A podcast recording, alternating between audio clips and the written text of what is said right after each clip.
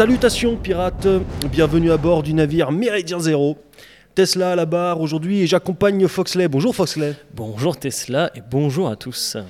Alors, mon cher Foxley, euh, aujourd'hui émission un peu spéciale. Nous avons déménagé du bunker pour nous installer à la maison de la chimie.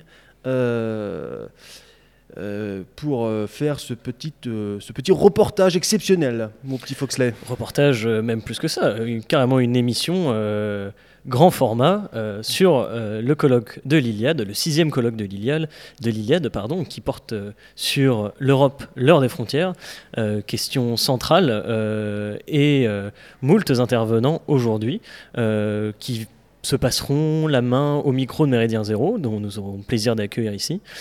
Question centrale aussi, puisque on est quand même presque à la veille des européennes et on se demande toujours qu'est-ce que l'Europe, qu'est-ce que qu'est-ce qu'être européen. Et je pense que les intervenants euh, qui vont se succéder à l'Iliade répondent à cette question amplement.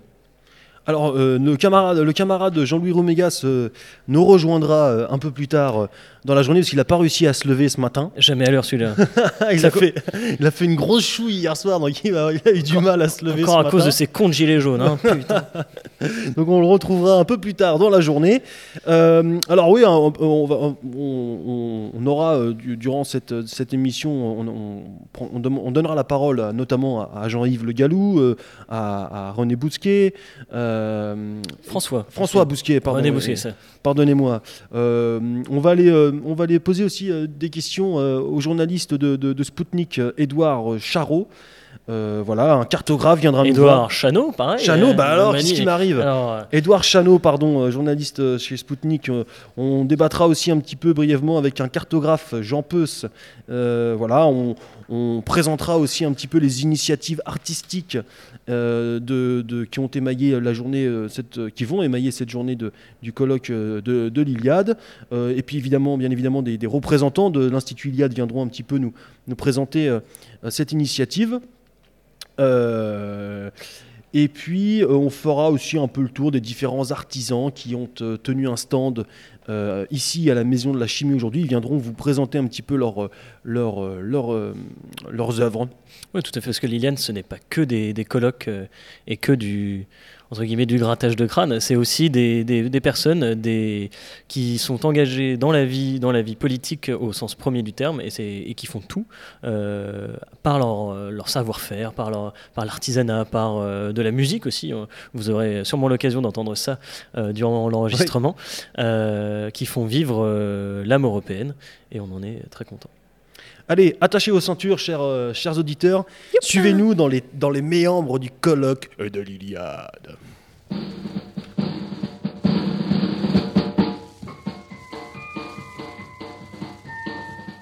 Bien, euh, euh, de retour, nous sommes en compagnie maintenant, mon cher Foxley, euh, de monsieur Le Gallou. Bonjour, monsieur Le Gallou.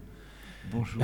Je vous ai tiré par la manche, De euh, Méridien Zéro. De Méridien Zéro. Oui, je vous ai tiré par la manche euh, dans les couloirs de, de, de l'Institut Iliade. Merci d'avoir euh, répondu à l'invitation pour évoquer ensemble euh, l'Institut Iliade et puis plus largement le thème de, de- qui nous intéresse cette année, à savoir euh, l'heure des frontières. Vous avez une intervention, me semble-t-il, aujourd'hui, une monsieur Gallou. intervention sur les, les grandes batailles européennes, c'est-à-dire les batailles que les Européens ont livrées, non pas les uns contre les autres, mais ensemble euh, contre l'extérieur. Et donc les- c'est une expression au fond de la défense des frontières extérieures de l'Europe à travers trois grands cycles historiques euh, Orient-Occident, chrétienté, islam, et puis euh, l'Europe et les grandes découvertes. Voilà. Donc ça va être difficile parce qu'il faut traiter euh, euh, 25 siècles en 25 minutes, mais c'est l'exercice que je vais essayer de faire.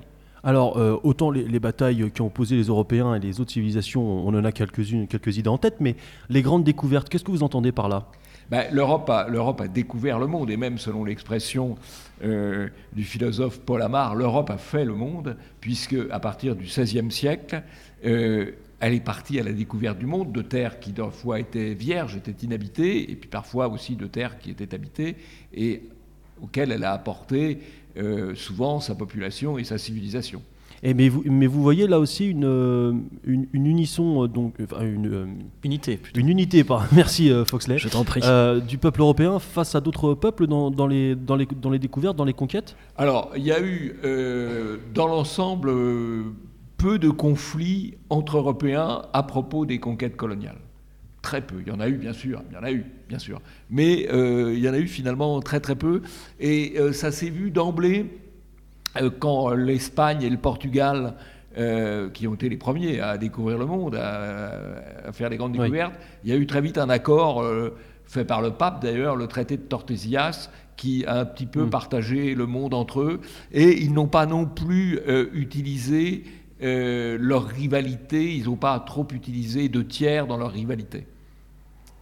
Pourtant, ça a donné lieu les, euh, les, les, les conquêtes, ont- les, les colonies, les colonies ont par la suite ont donné lieu, notamment entre Anglais et Français, à de, à de nombreuses batailles. euh, je pense aux États-Unis, en, Oui. en Amérique. euh, Il y a eu, il y a eu, il y a eu effectivement euh, des batailles aux États-Unis euh, et en Inde. hein. Mm. Euh, en oui, fait, la euh, guerre de Chine. La, la- la France, de ce point de vue-là, a perdu euh, ces territoires-là pour une raison très simple, c'est qu'elle n'avait pas la marine qui permettait euh, de faire face à la marine, à la marine anglaise. Voilà. Euh, au- aucun lien la avec terre euh, contre la mer, en quelque sorte. la marine, aucun lien avec la période électorale que nous vivons, bien sûr. Absolument aucun. Mais alors, les conquêtes. c'est la royale, si vous préférez. Oui. Mais alors, les conquêtes, moi je pense aussi à la, à la conquête spatiale. D'après vous, est-ce qu'elle a été faite par les Européens, notamment la conquête de la Lune? Oui, je crois qu'Armstrong est un Européen et le programme Apollo était- a été conçu au départ par von Braun, qui était aussi un Européen. Donc je crois que c'est effectivement tout à fait une conquête, une conquête européenne, bien sûr. Mais du, Foxley du coup, vous êtes plutôt pour une, une armée européenne, comme on en entend parler en ce moment euh, Bah, Beaucoup. Écoutez, alors, en fait, bon, l'objet de l'Institut Iliade, c'est pas de prendre des positions euh, politiques de, de ce type, c'est plutôt de se situer dans le domaine euh, euh, plus, plus culturel, plus, plus métapolitique. Euh, je crois que euh, l'armée européenne n'aurait de sens euh, que du jour où il y aurait euh, une politique étrangère européenne, une conception euh, européenne de la politique étrangère. Objectivement, ça n'est pas le cas on, on aujourd'hui. en est loin, oui. Ça n'est pas le cas aujourd'hui, on, est même- on en est même très loin, puisque en fait il faut tout à fait distinguer euh, l'Europe de l'Union européenne, parce que ce qu'on appelle aujourd'hui l'Union européenne, c'est un machin mondialiste, euh, c'est un machin asservi à des puissances étrangères. euh, C'est un projet administratif. C'est Ouais. pas du tout, c'est un projet administratif aussi, euh, c'est pas du tout euh, une Europe de la civilisation, une fait. Europe de la culture, une Europe de la puissance. Voilà. Alors, je vais rester moi sur ma, ma thématique de la conquête. Est-ce que vous voyez des conquêtes futures pour le peuple européen à, Bah, venir, à venir Il faudrait d'abord reconquérir son espace, reconquérir son espace euh, et euh, réaffirmer euh, ses frontières anthropologiques, ses frontières mentales, ses frontières physiques. C'est la première étape. Avant, avant les conquêtes, il faut d'abord reconquérir notre propre territoire, qui est aujourd'hui euh, quand même euh, assez, assez menacé, puisqu'il y a des pays qui sont quand même envahis, notamment les pays euh, du cœur de l'Europe. Euh, C'est le cas de l'Allemagne, c'est le cas de la, de la France. La Belgique Euh, c'est le cas de la Belgique, euh, c'est le cas des Pays-Bas. Euh, Il y a des pays euh, qui euh, sont aujourd'hui menacés par cet événement. C'est les pays d'Europe du Sud, c'est l'Italie, euh, c'est l'Espagne. Et puis il y a des pays qui résistent. Euh, ce sont pour le moment les pays de l'ex-Europe de l'Est, les pays du groupe de, de Visegrad. Voilà. Et euh, ce qui est souhaitable, c'est qu'il y ait au fond une coalition euh, des résistants européens, euh, des gens qui veulent défendre l'identité de civilisation des différentes nations européennes. Ça va avec euh, les gens qui sont au gouvernement euh, dans le groupe de Visegrad, ça peut associer les Autrichiens, ça peut associer les Italiens, et puis euh, tous les mouvements identitaires et populistes qui existent, y compris d'ailleurs maintenant ce qui est nouveau en Espagne avec Vox. Oui, ça, c'est un... on l'a pas vu venir, hein, Vox. Surtout dans un pays qui, euh, sociologiquement, est. euh, C'est une bonne surprise. Oui, c'est une bonne surprise. Euh, Vox n'est pas venu uniquement en raison des questions d'immigration, mais aussi en raison euh, de la mise en cause quand même de, de l'unité espagnole avec les affaires euh, catalanes. Catalane, Je ouais. crois qu'il y a vraiment deux, deux entrées à Vox. Il y a incontestablement la question migratoire, euh, mais il y a aussi la question proprement nationale de l'Espagne par rapport à, à ces minorités, notamment la minorité catalane. Alors, ça fait, ce que vous dites, ce que vous venez de dire, Monsieur Le Gallou, fait écho à la thématique du colloque d'aujourd'hui, donc l'heure des frontières. Qu'est-ce que ça vous inspire? Enfin, Finalement, vous venez un petit peu d'en parler de cette thématique, l'heure des frontières. Qu'est-ce que, qu'est-ce que ça vous inspire? Parce que là, mis but en blanc, comme ça, écrire noir sur blanc, l'heure des frontières, on pourrait s'imaginer que ça y est, les camarades de l'Iliade veulent construire un mur.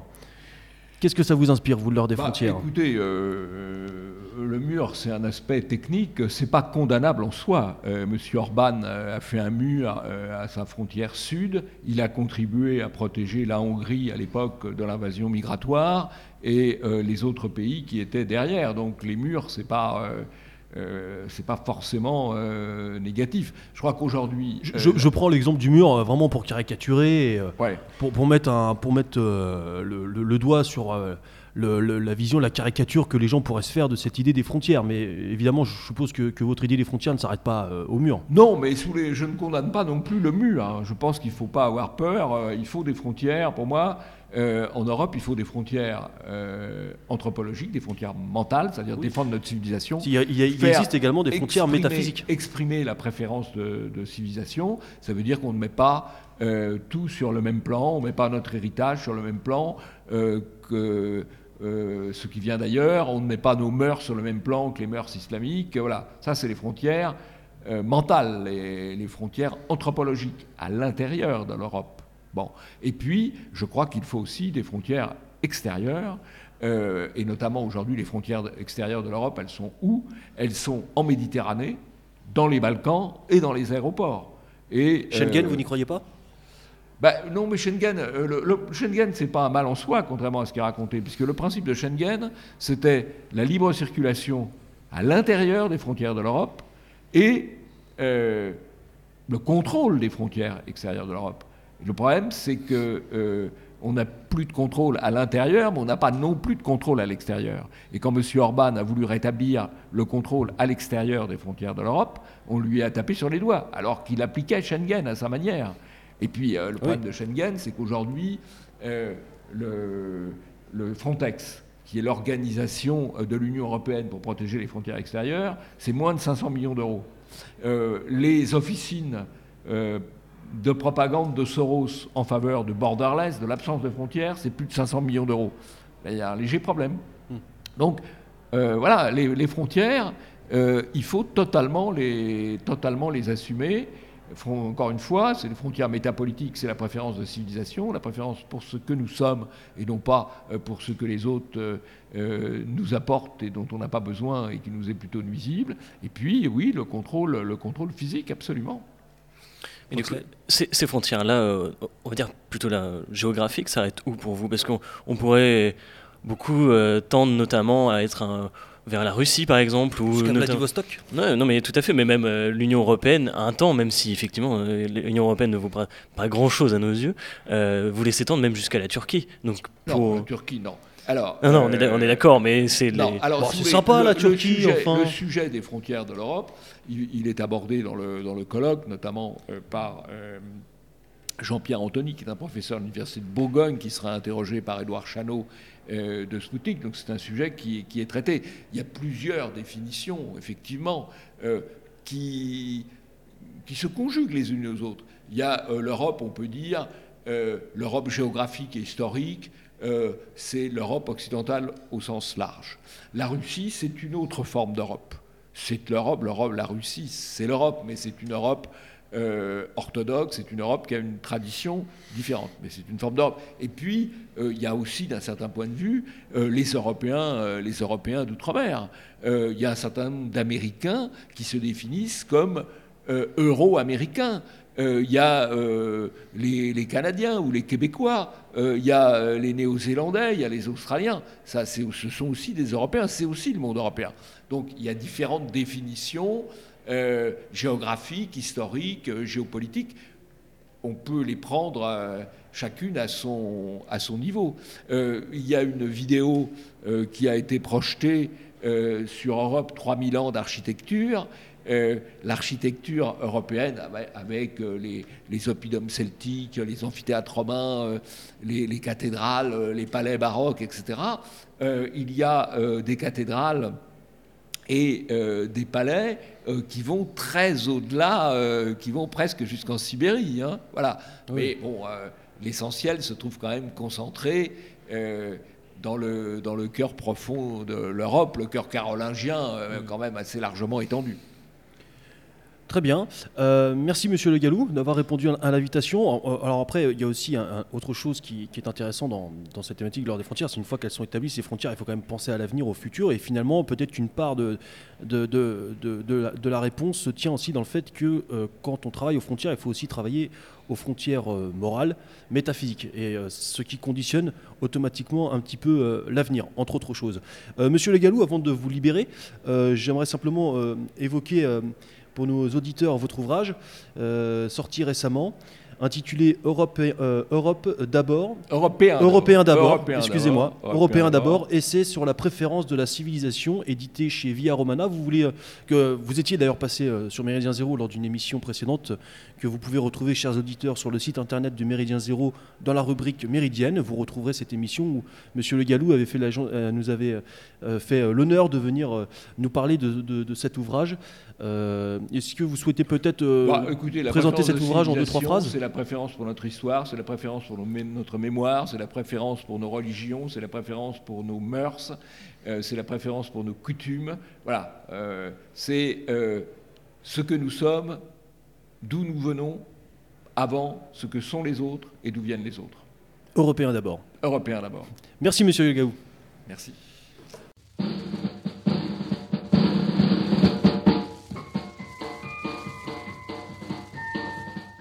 De retour à l'Institut Iliade, chers auditeurs, toujours en compagnie de Lord Tesla, et nous avons le plaisir euh, d'accueillir euh, le relais du Patriote, euh, que nous allons laisser se présenter tranquillement. Une initiative, le relais du Patriote. Donc, je suis Louis Darmor, donc l'un des cofondateurs du relais du Patriote.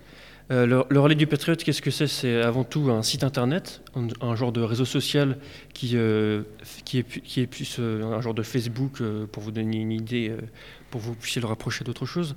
et en fait, c'est accessible par parrainage. Donc on filtre un peu les personnes pour savoir qu'elles sont sérieuses et euh, si elles seront adaptées au, site, c'est-à-dire si elles partagent un minimum de valeurs euh, qui sont très larges, hein, on n'est pas affilié à un parti politique en particulier, mais donc euh, des valeurs patriotes, il faut aimer la France. et donc d'ailleurs, ce, qui se fait à l'Institut Iliade correspond tout à fait avec les valeurs que nous voulons partager. Et donc le but de ce site, donc de ce réseau social, c'est de créer des solidarités entre les patriotes en France et surtout de créer des solidarités réelles dans la vie réelle. Donc pour cela, on organise régulièrement des événements comme euh, des apéros. On en organise pour l'instant euh, dans certaines grandes villes de France, comme Paris, Lille, Lyon, ça, Nantes. Ça, les, patriotes apprécient beaucoup les, apéros. Les apéros, ça marche assez bien, oui. Mais on ne fait pas que des apéros, on organise aussi régulièrement des sorties culturelles dans des musées. On fait aussi euh, des, des, randonnées. Donc demain, il y aura par exemple une randonnée qui sera organisée à Meudon, dans, mhm. en Ile-de-France. La forêt de Meudon Voilà, très, très belle forêt. Et donc voilà. Et en, dehors donc, de dans Paris et partout en France donc. Le but voilà c'est vraiment de, de, ne pas se centrer uniquement sur Paris, mais vraiment de, de créer ces, solidarités partout en France, en province. Euh, on essaie vraiment de développer ça. Euh, D'accord. Et c'est des solidarités qui sont plutôt euh, on va dire professionnelles, amicales. Alors c'est des solidarités au sens large. effectivement ça peut être tout à fait amical, boire, des verres ensemble, se découvrir. Ça peut être aussi une occasion de découvrir des différents mouvements, parce que comme vous le savez il y a beaucoup de mouvements différents en dans le milieu patriote au sens large, on va dire. Donc ça permet de, voilà, de, de, créer des affinités, de découvrir euh, ce qui se fait, et effectivement, euh, de, pourquoi pas de créer des, solidarités économiques, de, l'entraide. Euh, le réseau, le principe de réseau. Le réseau, voilà. La communauté, vraiment, voilà. Créer une communauté. Quel est d'où vient, d'où vient ce, finalement la, création d'une, enfin cette initiative, elle vient, ça vient suite à un besoin. Vous avez ressenti peut-être un besoin ou un manque euh, dans notre famille de pensée euh, à combler.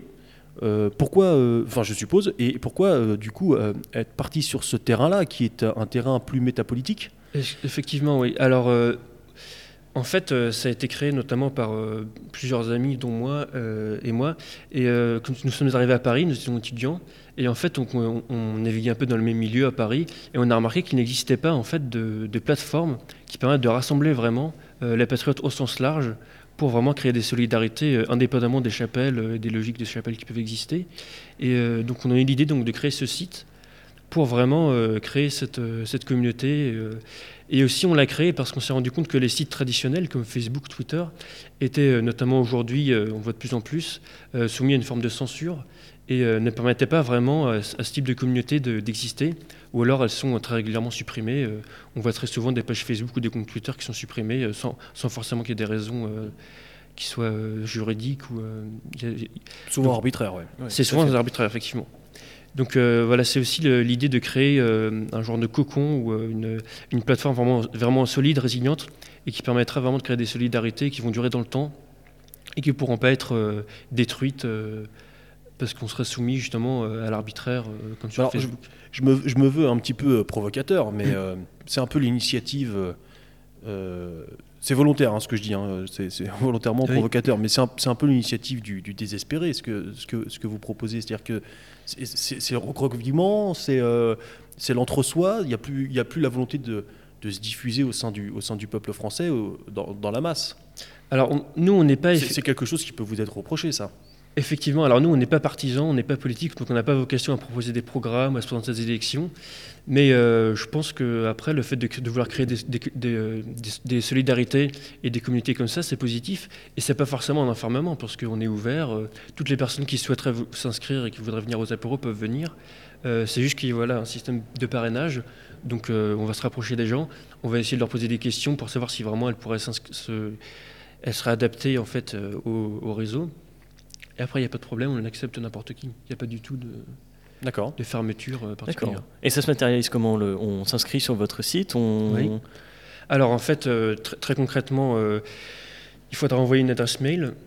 Donc, le parrain qui aura cette adresse mail et qui, voudra, qui décidera de vous parrainer rentrera l'adresse mail dans le site, donc un, un, formulaire spécifique, et ensuite vous recevrez un mail qui permettra avec un lien de vous inscrire sur le site et d'accéder à toutes les annonces Ensuite, sur le site, euh, on a euh, un système euh, de, de, hashtag, on peut dire, un peu comme sur Twitter, qui permet de, facilement créer une structure au niveau des messages. Et en fait, on ne peut pas envoyer de message si on n'a pas choisi un hashtag. Et ça permet en fait donc déjà de, de, savoir dans quel lieu a lieu une, initiative, de savoir si, une, personne qui, une personne qui est inscrite est en Ile-de-France ou si elle est dans les Hauts-de-Seine ça permet vraiment de savoir euh, voilà, euh, dans, quelle région sont localisés les, utilisateurs et aussi de trier les messages parce qu'on a un fil euh, qui est global. Et donc en, sélectionnant les hashtags appropriés, on peut avoir les messages qu'on souhaite voir sur le fil. D'accord. Très bien. Bah, écoutez, le, le, relais, relais, du, relais du Patriote, une initiative donc visant à, créer ce, ce réseau communautaire qui euh, dans, les temps troubles que nous vivons, euh, ce, tend à se, à se, à se démocratiser de, de, plus en plus. Euh, Ce n'est pas forcément une mauvaise chose.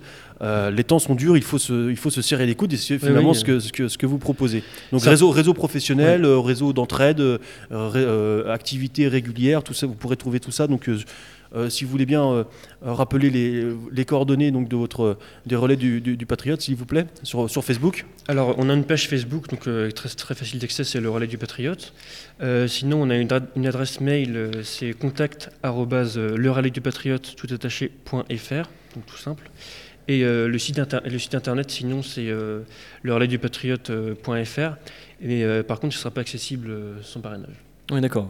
on est obligé d'être parrainé pour pouvoir accéder à votre site. Il y a plusieurs portes d'accès, c'est comme j'ai dit, donc euh, l'adresse mail de contact, euh, Facebook, euh, voilà. Ça vous évite d'avoir n'importe qui, n'importe où. Voilà. Pas comme sur Méridien Zéro. Voilà.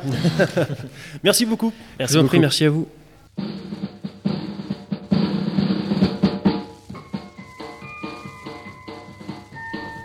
Nous voici maintenant en compagnie, mon cher Foxley, de Monsieur Bousquet, rédacteur en chef de la revue Éléments, tenancier de la nouvelle librairie On peut le dire. Bonjour Monsieur Bousquet. Bonjour à vous. Alors Monsieur Bousquet, euh, que, que, nous vaut votre présence ici au sein de l'Institut de l'Iliade euh, sur cette thématique euh, que certains trouveront peut-être sulfureuse, l'heure des frontières. l'heure des frontières s'impose. On est là en tant que libraire, bien sûr, puisqu'il y, y, a beaucoup d'exposants. Revues, objets d'art, etc., sculptures, mais aussi du livre. Et c'est la nouvelle librairie aujourd'hui, 11 rue Médicis, qui assure la vente des livres et des livres neufs en particulier, et singulièrement des livres des intervenants qui vont dédicacer ce jour sur notre stand hein, les bouquins, leur actualité éditoriale. Hein.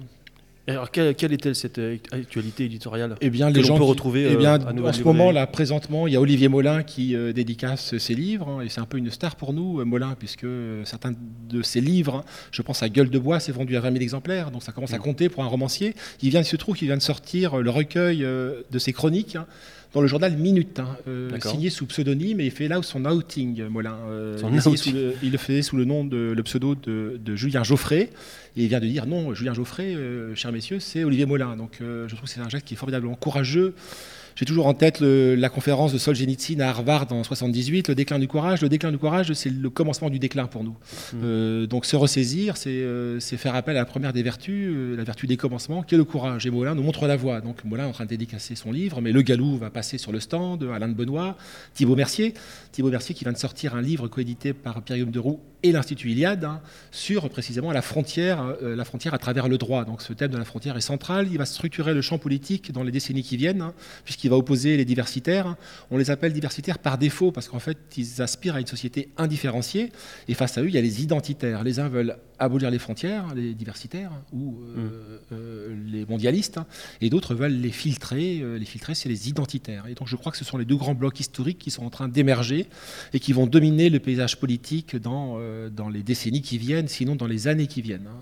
Donc, le thème est central. Hein. D'accord. Et la nouvelle librairie est enchantée de, de pouvoir vendre des livres autour de la défense de la frontière. Hein.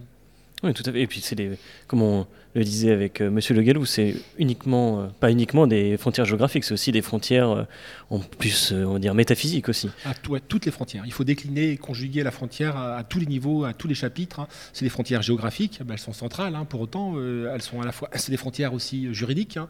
c'est des frontières métaphysiques, vous le dites, mais c'est aussi des frontières anthropologiques. On le voit avec le statut, l'évolution du statut, de la, non même pas l'évolution du statut, la définition de la personne humaine à travers les théories du genre à travers tous les délires de la French Theory, la déconstruction. Donc c'est l'ensemble des frontières, c'est l'ensemble du thème de la frontière qu'il faut porter, et ça peut nouer des convergences assez intéressantes entre des euh, clientèles électorales. Alors là, je parle en politologue, parce que je ne suis pas fondamentalement, euh, mais entre la manif pour tous et la France des Gilets jaunes, il y a un point commun, il y a beaucoup de points communs. ce point commun, c'est le capital immatériel, entre autres à travers la frontière. Hein. Euh, la manif pour tous, c'est la frontière anthropologique, la frontière mmh. biologique.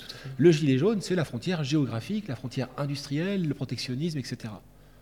D'accord. Euh, alors, comme je disais en introduction, vous êtes également rédacteur en chef de la revue Éléments. Qui, euh, quelle est l'actualité euh, de la revue Éléments Alors, c'est une revue qui a un format de périodicité un peu curieux, puisqu'on sort tous les deux mois. On est un bimestriel. Hein, et le dernier numéro vient de paraître. Il est en kiosque depuis dix jours. La couve, c'est sur Étienne, Étienne. Hein. Chouard, c'est un petit peu la tête pensante des Gilets jaunes. C'est un type qui porte depuis 15 ans euh, euh, le thème de la démocratie directe, de la démocratie référendaire. Il est rentré dans l'actualité euh, par le nom au TCE en 2005, hein, comme blogueur. Hein, et il a été suivi par. il empile des millions de vues, ce garçon. Et il a disparu des écrans radars. Et il revient aujourd'hui grâce aux Gilets jaunes. Hein. Et les Gilets jaunes qui portent ce thème du RIC, eh bien, le grand théoricien du RIC, donc du référendum d'initiative citoyenne en France, hein, c'est Étienne Chouard. Donc on a fait un entretien exclusif avec lui. On revient évidemment sur la notion de sur tous les débats autour des Gilets jaunes. Hein. et puis euh, on a consacré un long dossier euh, dans la perspective des européennes dans deux mois à la poussée populiste dans le continent, sur le continent européen, populistes qui portent la frontière, évidemment, voir si les populistes étaient susceptibles de renverser la table fin mai 2019. Euh, par les urnes, ce qui n'est pas encore gagné, euh, on ne va pas non plus s'aventurer, on n'est pas à l'âme soleil. Hein. Et on s'est livré à un exercice un petit peu ludique, hein, mais que je recommande euh, aux éditeurs de, de Méridien Zéro, c'est qu'on s'est livré à, aux 36, à, essayer de dégager, de définir les 36 familles du populisme. Donc on a recensé 36, 36 voilà, rien que ça. Ouais. C'est un peu comme les fromages, le populisme. Hein. ça sent si mauvais, non, j'espère pas. Il y en a à la, à la pâte cuite, au lait cru, il y a du fromage industriel qui, qui, qui, évidemment qui, qui, ne se laisse pas euh, euh, consommer. Il y a un populisme également industriel, hein, un libéral populisme, hein, euh, trumpien, peu importe, bolsanorien. mais il y a aussi un populisme identitaire. Enfin bref, on a recensé toutes les familles du populisme. Hein. et c'est un exercice assez amusant, me semble-t-il. Enfin, je suis juge et parti. pour revenir sur, enfin, pour rester donc dans l'actualité de la, revue Léman, donc vous, l'avez dit, Étienne Chouard, on a vu dans, des dans des précédents numéros la présence et des interviews notamment de Natacha Polony ou d'Éric de, Zemmour. Que, répondez-vous aux gens qui disent que la ligne d'éléments est en train de se euh, démocratiser, est en train, euh, ce que je veux dire par là, est en train de, de, s'assouplir euh, et par conséquent arrive à faire venir des, personnalités comme celles que je viens de citer qui ont pignon sur rue, pignon en, tout cas dans les médias officiels, et, donc que cela dénoterait d'une position, d'une radicalité, d'une radicalité chez les qui, qui tente à disparaître petit à petit pour bah, lisser un petit peu, euh, euh, se lisser de plus en plus. Que répondez-vous à cela ça, ouais, ça fait depuis trois ans, depuis qu'on a lancé une nouvelle formule, on a multiplié par trois, sinon par quatre désormais notre, nos chiffres de vente. L'objectif, malgré tout, c'est, c'est pas malgré tout, malgré tout étant trop, l'objectif principal, premier, c'est que de porter une certaine efficacité, que le combat politique soit efficient. donc ça a passé par un entretien avec Onfray, Patrick Buisson, Marcel Gaucher, Christophe Guilluy, enfin bref, des personnalités qui sont euh, dissidentes au sein du système. Hein. Euh, je crois qu'il faut qu'on se méfie. C'est possible, ça vaut, ça vaut, C'est possible d'être dissident au sein du système? Je, alors, tout notre problème à nous, à MZ, comme à moi, en l'occurrence, François Bousquet, c'est que nous, nous avons, nous avons été dissidents en dehors du système. Et le, système nous, condense, nous, condamne à la mort sociale. Hein. On a, on a le choix entre deux, stratégies qui me semblent des impasses. Hein. Soit rentrer dans le système, et la, rentrer dans le système, c'est la mort du talent. Vous, vous, perdez votre talent, vous perdez votre courage, vous perdez votre audace. Hein. Et l'autre tentation, qui est celle du groupuscule. mais le groupuscule peut, peut, faire un million de vues. Mais malgré tout, c'est une tentation groupusculaire. C'est la mort sociale. Et il faut se garder de ces deux dangers, me semble-t-il. Hein. Euh, la mort sociale d'un côté, c'est-à-dire la mort sociale, on devient comme une espèce endémique. Hein. L'espèce endémique, c'est une espèce insulaire. L'espèce insulaire, elle est condamnée, malgré tout, à terme, à la dégénérescence, à l'entre-soi. Donc il faut se garder de ce risque. Hein. Je le connais très bien, puisque ça fait, j'ai été éditeur dans une autre vie, je suis journaliste depuis, euh, depuis 15 ans, j'ai été le rédacteur en chef du Choc du Mois. Le Choc du Mois est un canard très radical. Euh, on ne sort pas de cette radicalité-là. Elle nous condamne, elle nous condamne euh, au silence, à l'invisibilité. Elle fait de nous des fantômes sociaux.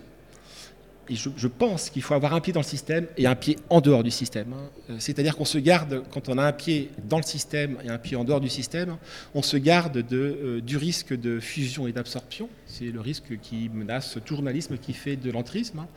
En général, un journaliste qui fait de l'entrisme, eh bien, il finit par avoir les idées de sa stratégie et non plus la stratégie de ses idées. Au départ, il a la stratégie de ses idées, mais pas à la fin. À la fin, il finit par le milieu qui l'environne, euh, il finit par se fondre dans le paysage, donc hmm. il devient prudent, il devient euh, l'agent dormant devient un agent endormi. Mais c'est pas un petit peu le risque d'éléments Non, justement. Le danger euh, qui guette éléments le, danger qui guettait éléments il y, a, il y a 15 ans, il y a éléments, c'est la nouvelle, la, la nouvelle droite et le Grèce. Hein. C'est un canard qui a eu énormément de succès à la croisée des années 70-1980. Il y avait ah un grand public qui s'intéressait euh, à ce, au journal que nous faisons. Et puis après, on est rentré dans une sorte de, longue éclipse, hein, de longue nuit. Et je pense que cette longue nuit, elle est, euh, nous tue à la longue. Hein. Euh, il ne faut pas s'y enfermer. On s'y enferme par complaisance, je pense. Il y a une tentation de radicalité, de surenchère dans la radicalité, mais qui est une posture. Hein me semble-t-il. Hein. Euh, et je parle du haut de mon expérience, du haut de mes 50 ans. Euh, je crois qu'il ne faut pas qu'on se laisse enfermer dans la radicalité. La radicalité nous, condamne à l'impuissance politique. Elle fait de nous des créatures non politiques. Hein. Or, nous faisons du combat politique. Si nous faisons du combat politique, nous voulons porter ce combat sur la place publique. Si on se refuse à porter ce combat sur la place publique, on tombe dans la tentation groupusculaire ou sectaire au sens sociologique du terme. Il n'y a aucun jugement de valeur quand je dis sectaire. Hein. Mais la secte demande beaucoup de choses à peu de gens. Très bien, euh, mais est-ce qu'on prend le pouvoir politique avec ça? Non. Vous me direz, les, euh, marxistes-lénistes l'ont fait. Mais le contexte historique, c'était tout autre. Hein. On pouvait faire un coup d'État, c'est ce que dit Malaparte. Hein. Au début du XXe siècle, dans des pays comme la Russie, on pouvait faire un coup d'État avec 100 soldats. On peut le faire aujourd'hui en Afrique, pas en France. Hein. En France, si vous, voulez, prendre le pouvoir politique, il faut que vous transformiez la société civile. Or, pour transformer la société civile, vous ne pouvez pas la transformer si vous euh, vous condamnez à la clandestinité. Donc je ne sais pas si j'ai répondu à votre question. En tout cas, c'est votre réponse. C'est ma réponse. Hein, euh, mais, je, crois. Et quel, est, quel est euh, euh, l'accueil? Parce que les Michel Onfray, les Polony, toutes ces personnalités-là, vous les contactez. quel est, ils, savent donc qu'ils viennent sur éléments et euh, quel est le contact avec ces gens-là euh, ils, ne rechignent pas à, venir sur, l'élément Certains rechignent et ne signeront jamais dans l'élément, mais ça nous renseigne, euh, ça, vous devriez vous en réjouir, hein. ça nous renseigne sur la, les, la dissidence, pour le mot, le mot vous embarrasse. Hein. Mais la colère. Hein, le, mot nous embarrasse? Le mot dissidence, oui, que j'emploie tout à l'heure. Est-ce qu'on peut être dissident, dissident au sein du système Moi, ça m'embarrasse pas, mais. Bah, si vous regardez bien, mais je trouve, mais si alors si vous regardez bien, à si, vous, si, vous, regardez bien, nous qui, qui, sommes dissidents depuis le départ, hein, nous, avons, nous avons difficilement voix au chapitre. Hein.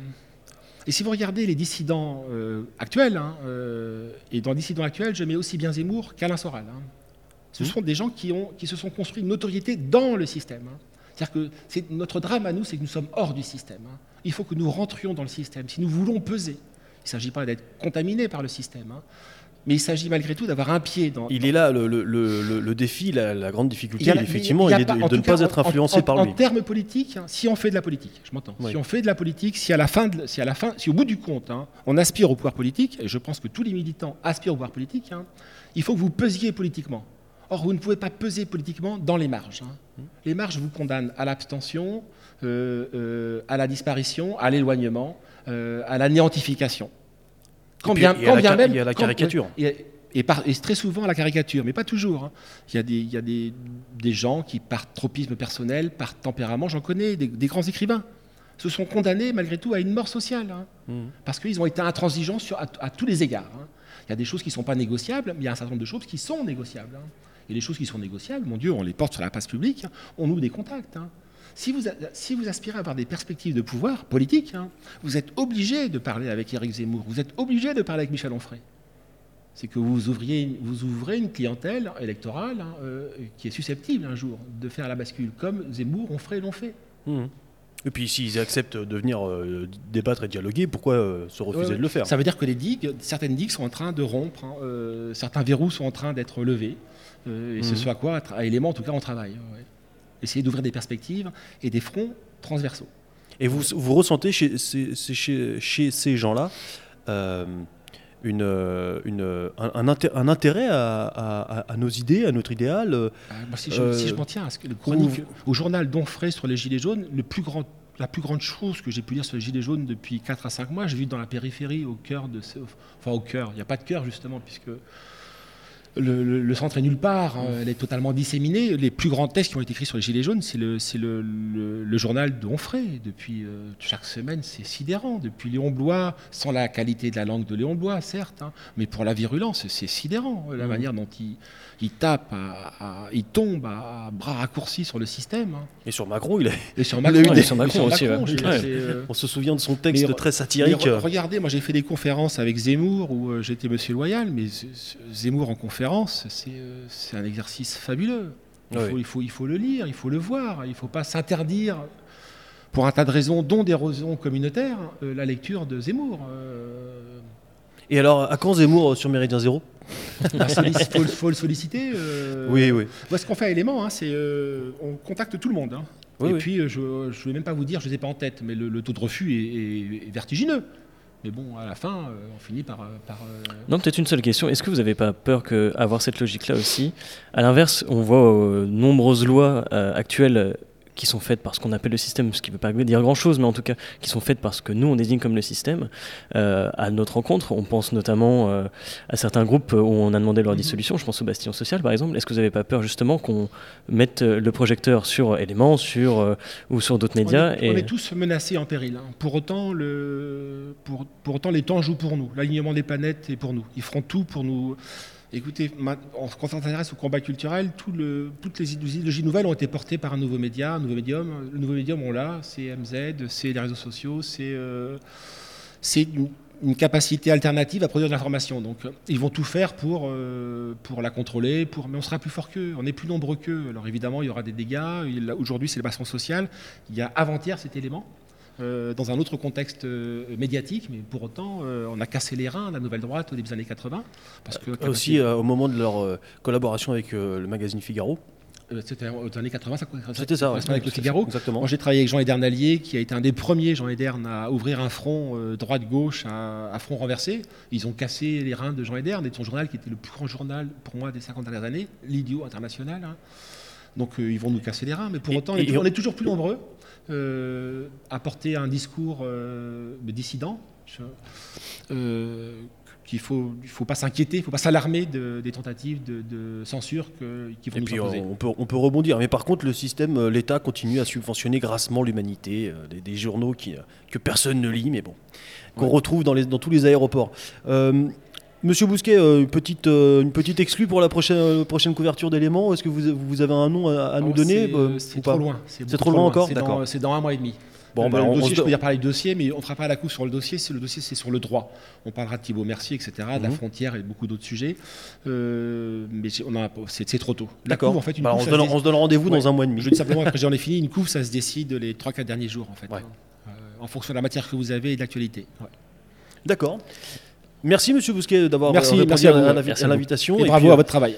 Merci. Puis n'hésitez pas, chers auditeurs, hein, si vous avez besoin de commander des bouquins ou, ou euh, de donc passer par la, nouvelle librairie 11 rue Médicis à Paris, ou bien tout simplement aussi la possibilité de vous rendre physiquement sur place dans cette très belle librairie. Merci Monsieur Bousquet. Merci à vous.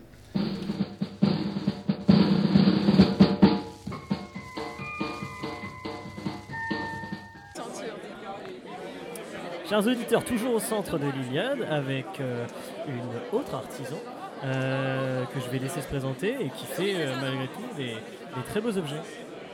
Alors merci de, venir m'interroger. Donc voilà, je suis l'atelier Prosper et je, je, fabrique essentiellement de la vaisselle en bois et des objets du quotidien en bois qui voilà, qui ont vraiment vocation à être utilisés et à embellir le, quotidien. Pour moi, c'est vraiment une valeur très importante de, rendre ces objets pratiques. Vraiment, euh, voilà, donc euh, pour la vaisselle en bois, euh, elle est finie à l'huile de lin alimentaire bio pour qui est vraiment aucun risque à l'utilisation.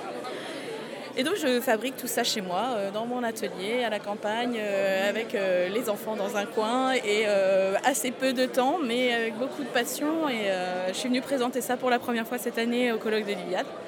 D'accord, et alors quelle expérience de cette première fois Beaucoup d'interactions oui, oui, beaucoup de retours et bah, je pense beaucoup de plaisir pour le public de venir découvrir tout ça et de, sans doute un peu de surprise aussi. C'est c'est toujours, enfin voilà, c'est une bonne, très bonne expérience pour moi aussi d'avoir euh, voilà ces retours, euh, de voir que c'est bien, bien, comment bien, bien accepté. Euh, Parfait. Bah, écoutez, si chers auditeurs, si vous recherchez de la des, objets pour le coup du quotidien, hein, c'est clairement ça, et très très bien fait, de très bonne facture, comme on peut dire. Et eh ben, je vous laisse redonner peut-être vos coordonnées si vous en avez, ou euh, au moins le nom de votre atelier alors, Prosper, c'est ça? Alors l'atelier Prosper, voilà, c'est le nom que j'ai choisi, mais euh, pour l'instant, j'ai pas encore de, page euh, internet, mais ça va venir incessamment sous peu, je pense. Voilà. Alors, vous espère à l'année prochaine au colloque alors? Merci beaucoup. Merci à vous. À l'année prochaine. Au revoir.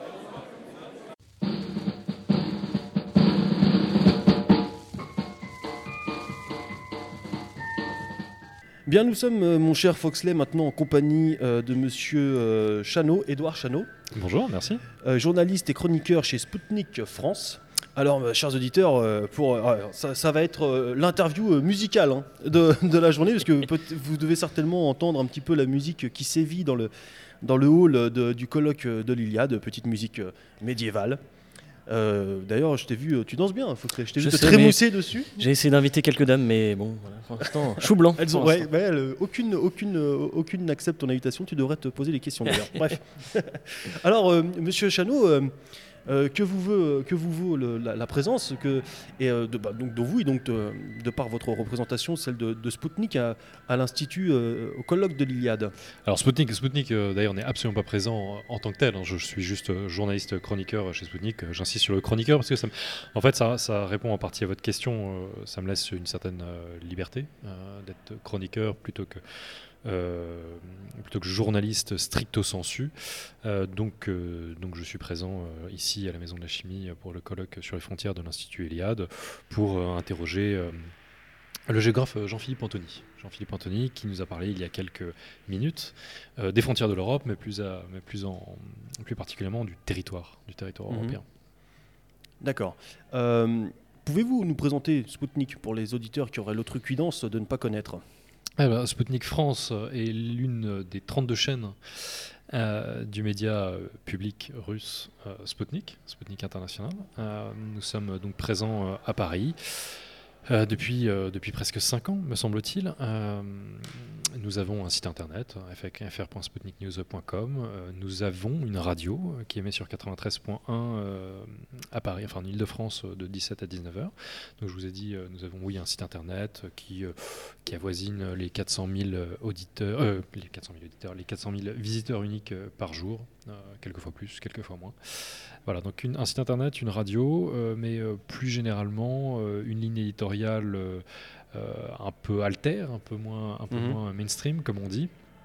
nous ne cachons pas le fait que nous sommes un média public russe, donc c'est une ligne, disons, assez oui, oui, je disais alternatif, un non mainstream où, les, où les internautes peuvent obtenir, enfin peuvent trouver des informations assez, qui circulent assez peu sur, je ne sais quoi, les conflits, les conflits en, Syrie, en Ukraine ou je ne sais où ailleurs, euh, l'affaire Skripal ou que sais-je. Voilà. Oui, c'est un traitement de l'information sous euh, à la russe, quoi, la vision, sous la vision russe. Oui, oui, oui, la plupart du, la plupart du temps. Alors bon, euh, à titre personnel, je travaille quand même beaucoup moins sur la politique internationale, mais, mais oui, nous, nous admettons le fait assez simplement de d'offrir un regard, un regard qui n'a pas qui n'a pas cours réellement en Occident. D'ailleurs, vous avez fait intervenir deux, trois, j'allais dire intervenants, c'est un peu redondant, mais euh, notamment Philippe Schletter, notamment Thibaut Mercier, qui va normalement passer sur Méridien Zéro très prochainement. Euh, cette volonté de diversifier un peu vos intervenants, et on en parlait avec euh, Monsieur Bousquet de, de, la dissidence, on va dire ça comme ça. Est-ce que ça peut vous être reproché? Est-ce que c'est une volonté de Spoutnik ou c'est une volonté de vous en tant que chroniqueur? Euh, c'est plutôt, de mon fait. Euh, c'est plutôt de mon fait. Euh, j'insiste, je, disais il n'y a pas très longtemps que, j'étais quand même très libre. oui, oui, je suis très libre au sein de, la ligne éditoriale de, de Spoutnik. Hein. je, sens vraiment très peu les contraintes. Hein. S'il y en a, elles sont surtout de l'ordre, disons, matériel, du fait de, des, limites de, moyens éventuels.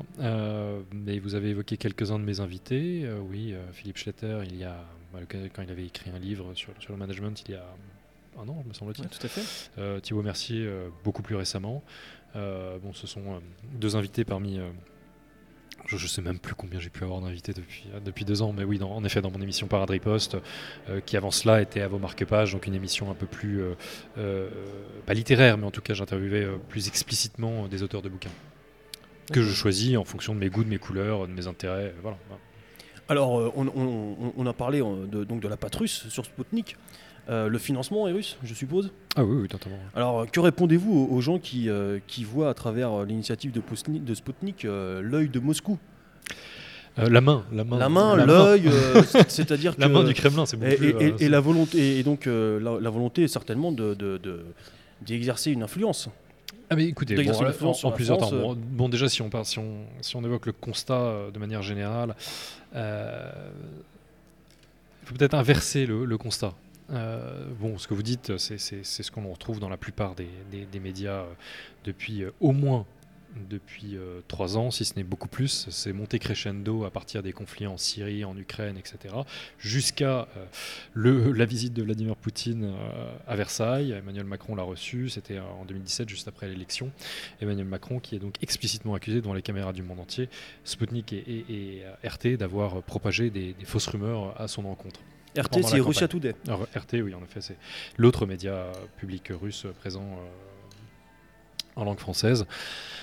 Euh, alors, que répondre à ça? Mais enfin, c'est un peu désolant. C'est des critiques que vous devez entendre régulièrement. Ah oui, en effet, ça fait partie de mon quotidien. Euh, des fake news, écoutez, allez rapidement sur le site de Sputnik et tapez toutes les rumeurs qui ont pu circuler.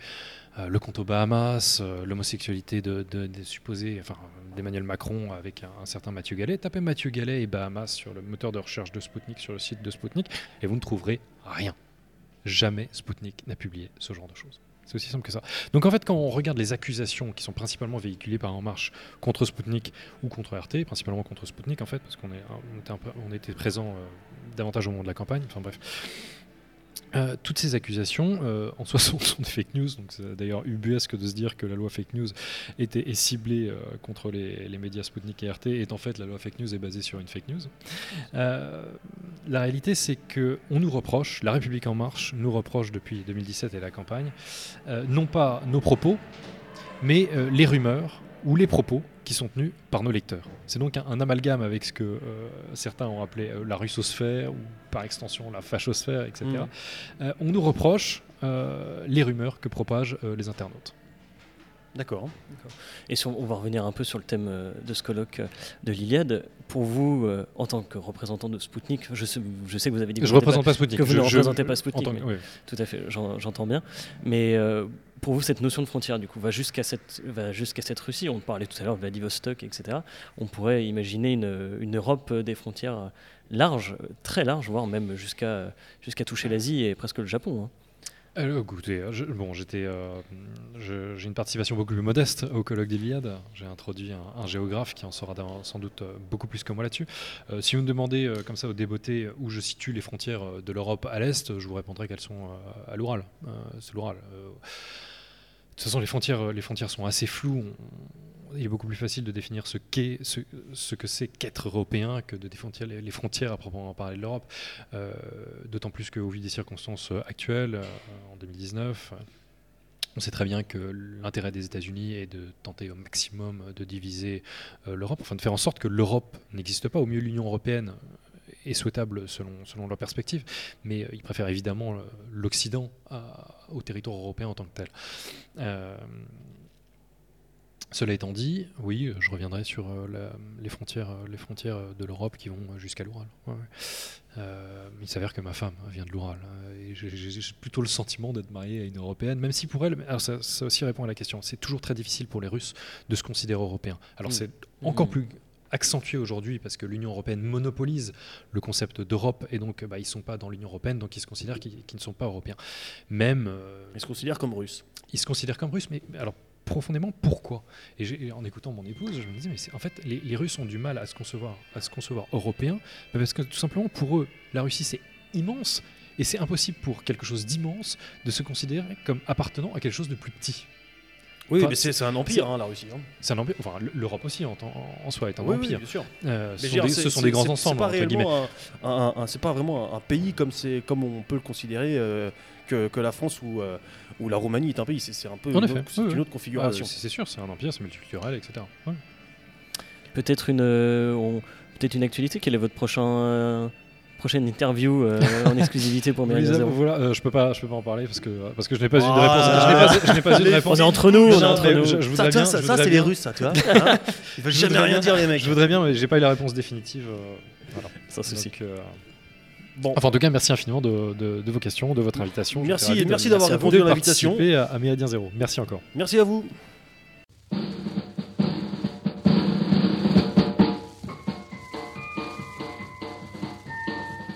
Toujours en direct euh, ou pas euh, du colloque euh, de l'Institut Iliade avec Lord Tesla et nous avons le plaisir de recevoir Monsieur Jean Peus, géographe, qui est intervenu au sujet de l'Europe et évidemment du thème particulier de l'Europe des frontières, en tout cas l'Europe à l'heure des frontières.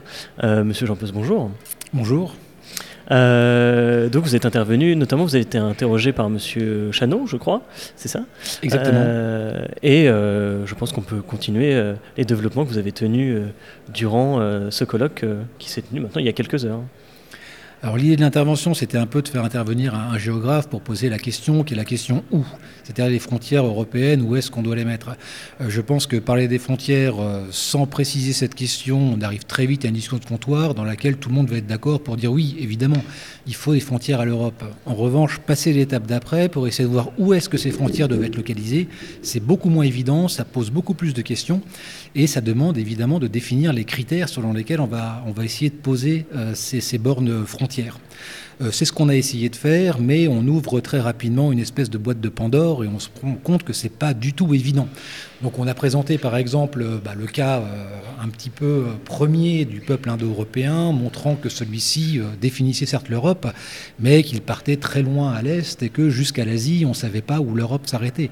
Donc les indo-européens, ça fait partie de l'identité européenne, mais en termes de frontières, ça suffit pas à imposer une limite, notamment à l'est. On a évoqué ensuite euh, le cas de, l'Empire romain, montrant que l'Empire romain, bah, finalement, ne montait pas au nord de l'Europe, et puis se centrait sur la mer Méditerranée. Euh, du coup, il intégrait une partie de l'Afrique du Nord, euh, ce qui ne correspond pas non plus à la définition euh, de l'Europe géographique aujourd'hui, même si historiquement, on ne peut pas enlever le fait que l'Empire romain soit fondamental dans la définition de la culture européenne. Mais l'Empire romain, comme vous venez de le dire, est un empire, était un empire. Donc il y avait des velléités expansionnistes. Alors ils sont euh, allés jusqu'à l'Empire byzantin. Ils ont euh, effectivement euh, conquis une partie de l'Afrique du Nord, mais ça ne fait pas de cela pour autant fait pas de l'Afrique du Nord pour autant un peuple européen du jour au lendemain. Ah oui, euh, clairement, euh, ça c'est tout, à fait, euh, tout à fait vrai. La notion d'empire est une notion qui du coup est, réellement excellente. Je pense que c'est de cette manière qu'il faudrait définir ce que c'est que les frontières de l'Europe, justement. Les empires n'ont pas véritablement de frontières, ils ont des confins. Et l'Empire romain a toujours tenu euh, ses frontières par euh, des légions, qui étaient des légions extrêmement mobiles, mais l'Empire a construit très peu de murs. On connaît évidemment tous le mur d'Adrien euh, qui sépare l'Angleterre actuelle de l'Écosse, mais c'est finalement une position relativement rare. L'Empire romain avait un espèce de flou artistique, on va dire, derrière ses frontières, dans laquelle il, il avait une zone tampon qui était maintenue euh, de manière euh, permanente. Et je crois que c'est intéressant, ça, aujourd'hui, pour définir euh, les, frontières de l'Europe, plutôt que de les construire à la façon des murs. Ça, c'est une technique, on va dire, adoptée par les Américains. Ce que j'allais vous dire. C'est là, quand on pense frontières, on pense, pour le coup, en tant que je pense en tant que géographe, vous me dites si je me trompe, plus d'un point de vue matériel. Clairement, comment concrètement la frontière se, se, crée et existe, plus que d'un point de vue, entre guillemets, métaphysique, idéologique. Mmh. Oui, alors je pense que les, frontières qui sont des frontières fortes, typiquement des murs, sont en fait des frontières qui sont des frontières relativement faibles. Euh, on n'a qu'à regarder l'exemple euh, au Maroc hein, de, comment est-ce que les fameux murs de Keuta et de Melilla euh, sont traversés régulièrement par des migrants qui passent au-dessus. Euh, on est face à une vraie faiblesse parce que derrière, il n'y a aucune gestion diplomatique intelligente justement de cette, de cette frontière. C'est uniquement un mur. C'est une stratégie extrêmement simpliste, celle que Trump met en place avec le Mexique, euh, qui passe pas par des accords, on va dire, diplomatiques plus importants que, que ça. Et je crois que c'est une erreur de concevoir les, les frontières européennes sous la forme de murs. Je pense qu'au contraire, il y a une vraie intelligence, un vrai génie européen à se réapproprier de manière à mettre en place des relations diplomatiques intelligentes avec ceux qu'on considère comme étant à nos confins et qui sont euh, peut-être aujourd'hui hein, euh, bah, les pays du Maghreb pour lesquels la France est en première ligne. Ces relations, d'ailleurs, on les a déjà souvent eues avant les printemps arabes. Et avant les printemps arabes, on, gérait bien mieux que ça, finalement, les passages euh, de migrants vers l'Europe. On tenait finalement des frontières avec une diplomatie qui fonctionnait plutôt pas mal. Je suis assez confiant dans cette manière de faire. Je crois il faut, une diplomatie, il faut une diplomatie conjointe. Oui, alors non seulement il faut une diplomatie conjointe, ce qui passe par une subtilité de négociation, et je crois qu'il faut également une réelle intelligence politique. Et je ne suis pas sûr qu'aujourd'hui on ait les cadres politiques qui permettent de porter ce type de projet, ce pourquoi euh, il reste utopique dans une vision effectivement de l'Empire qui n'est pas... Euh, enfin, pardon, dans une vision, j'ai fait un lapsus, dans une vision, de l'Europe qui n'est pas une succession de, nations souveraines, mais qui véritablement fonctionnerait comme un empire, ce que le continent a déjà connu euh, dans ses meilleurs euh, moments. Alors, euh, considérez-vous, on a, on a, évoqué juste avant l'Empire romain, considérez-vous que la Guyane, par exemple, soit l'Europe? Puisque officiellement, ça appartient à la France. C'est un territoire français. Donc on peut considérer, est-ce qu'on peut considérer que c'est un territoire européen? Alors personnellement, j'ai essayé euh, également tout à l'heure de, faire la différence entre ce que Jean-François Gauthier appelle la dialectique Hermès et la dialectique Estia. Hermès, euh, c'est le dieu des voyages, Estia, c'est la déesse de la maison. Euh, quand je définis l'Europe, je la définis comme sous l'angle de Estia, donc de la maison qui est la nôtre, auquel la Guyane n'en fait pour moi pas partie. Il n'empêche que l'Europe, c'est également la figure d'Hermès et qu'il existe de l'Europe un peu partout euh, finalement. Alors ça s'appelle la Guyane pour la France, ça peut s'appeler le Royaume de Patagonie euh, pour certaines aventures françaises, euh, ça peut s'appeler le Liban dans certains cas, c'est également l'Afrique du Sud. Par exemple, voilà, il y a énormément d'exemples dans lesquels l'Europe est présente. C'est une résurgence, on va dire, d'une histoire passée. C'est évidemment pas de celle-là que je parle. Après, si la question est la France doit-elle à terme se séparer de ses colonies euh, je ne sais pas réellement ma question, mais si vous voulez répondre, allez-y. Non, non, je ne sais pas. Je n'ai pas d'opinion là-dessus. Je crois qu'on a justement, dans le cadre d'une diplomatie intelligente, certains intérêts à garder euh, des territoires qui aujourd'hui, en plus, ne sont pas véritablement séparatistes et se situent bien dans cette euh, situation. Donc j'aurais tendance à dire qu'on les garde avec nous. Vous avez développé aussi un point de vue assez intéressant sur euh, notamment la notion de frontière et le fait de concevoir la frontière comme quelque chose qui se crée au fur et à mesure du temps, évidemment, mais aussi qui se crée à une échelle humaine dans le sens euh, matériel, c'est-à-dire marcher typiquement. Plus on va loin, plus nos frontières sont repoussées et plus on crée quelque chose qui est grand. Est-ce que vous pouvez nous en dire un peu plus là-dessus? Alors j'évoquais ce matin en fait l'extrême densité du paysage européen. On est probablement un des rares endroits, un des seuls endroits dans le monde dans lequel on a euh, un village euh, à 10 minutes de marche à pied, les, enfin, uns par rapport aux autres. Où après ces villages, on va trouver une ville moyenne, ensuite une ville plus grande, et finalement, en haut de la hiérarchie, une espèce de métropole qui va armer euh, littéralement l'intégralité du territoire. Ça, c'est une configuration territoriale qu'on ne retrouve pas en Afrique, qui a connu une urbanisation beaucoup plus tardive, qui se fait de manière très différente en Asie, notamment en Inde ou en Chine, que les Américains ne connaissent pas, puisque les Américains euh, ont créé leur pays, entre guillemets, au moment où le chemin de fer permettait déjà de se déplacer nettement plus vite, sur des territoires d'ailleurs qui sont beaucoup plus vastes. Et il en résulte pour nous, je pense, une imprégnation d'un paysage et d'une armature porté par euh, des clochers de village, porté par euh, une architecture récurrente dans les villes plus grandes qui profitent en fait de cette position pour marquer euh, bah, le sommet de la hiérarchie qui nous imprègne fondamentalement. C'est une façon de vivre dont on ne peut pas se séparer et qui quelque part fait partie de nous-mêmes. On est européen parce qu'on vit dans ces paysages et ces paysages sont finalement uniques, en même temps qu'ils sont plurimillénaires puisque ces paysages, on en hérite. Nos villes sont des villes qui ont été fondées par les Romains, à l'époque où effectivement on marchait à pied. Aujourd'hui, à l'heure du TGV, bah, ces villes existent toujours, et on a réussi d'un certain point Les voies existent toujours aussi. Les voies romaines existent les voies toujours aussi. Euh, alors, seriez-vous capable de trancher, euh, Monsieur Peus? Euh, on a entendu tout à l'heure avec les différents intervenants que nous avons eus autour de ce micro, on, nous avons entendu dire que sur la frontière de l'Est, l'Europe s'arrêtait à l'Oural. On a entendu dire que l'Europe s'arrêtait à Vladivostok. Quel est votre point de vue? La frontière à l'Est de l'Europe, où s'arrête-t-elle? Alors je pense que je préférerais, je pense, garder une certaine proximité et une réalité euh, de l'espace. L'Oural me paraît déjà loin. À partir du moment où on arrive à Moscou, euh, derrière, il n'y a, plus justement cette armature urbaine. Elle est beaucoup moins portée parce que le climat ne permet plus ce genre de choses. C'est un peu pareil en Europe du Nord. Hein. Une fois qu'on a quitté les côtes euh, des pays scandinaves, euh, ça commence à être un petit peu le vide et le désert. Je crois que c'est là que commence le confin. Et Vladivostok, c'est à l'autre bout du confin. C'est clairement une ville qui se situe en Asie, qui est plus sur le territoire européen, qui donne accès, on va dire, aux Russes à une mer à laquelle ils n'ont pas eu accès pendant la majorité de leur histoire, qui est d'une conquête très euh, tardive et qui, pour moi, se situe ailleurs. D'un certain point de vue, c'est la même position, Vladivostok, pour la Russie que la Guyane pour la France. C'est bien pratique pour faire partir des bateaux pour les Russes, tout comme la Guyane est idéale pour lancer des satellites dans l'espace euh, quand on est euh, français. Mais c'est pas l'Europe en tant que telle. Vous, vous l'arrêteriez, vous l'arrêteriez, vous l'arrêterez, vous l'arrêteriez. Ah, oh, on vient de manger, là, on, revient de table, c'est un peu plus compliqué. Ah oui, au niveau de Moscou finalement. Après Moscou, euh, d'après vous, c'est, voilà, ça s'arrête là. Je pense qu'après Moscou, on rentre dans le confin. Personne n'arrive à dire exactement où, ça se termine. Hmm. Et où recommence autre chose. Mais on sent que c'est quelque part par là-bas que, que, que, qu'il y a la fin en fait de l'Europe. Alors j'ai une question. Euh, là qui, vient, qui, me taraude l'esprit d'un seul coup. Dans les altitudes, on a évoqué tout à l'heure avec euh, M. Le Gallou euh, les conquêtes, et notamment celles de l'espace. Peut-on établir des frontières dans l'espace?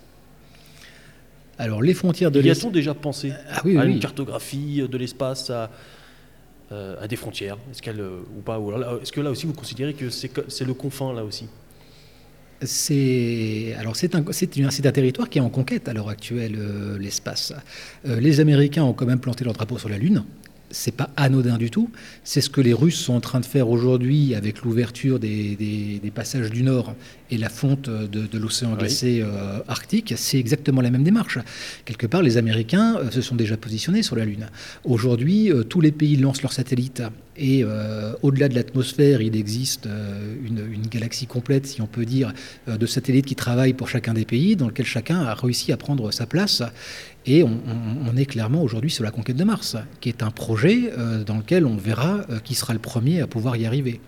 Bon, ce sont avant tout, à mon avis, des projets qui coûtent très cher pour rapporter pas grand-chose. D'un point de vue concret, on est plus dans la recherche que dans autre chose. Mais il existe effectivement une géopolitique de l'espace et un positionnement des pays euh, dans euh, cette sphère, qui, nous, dépasse un peu.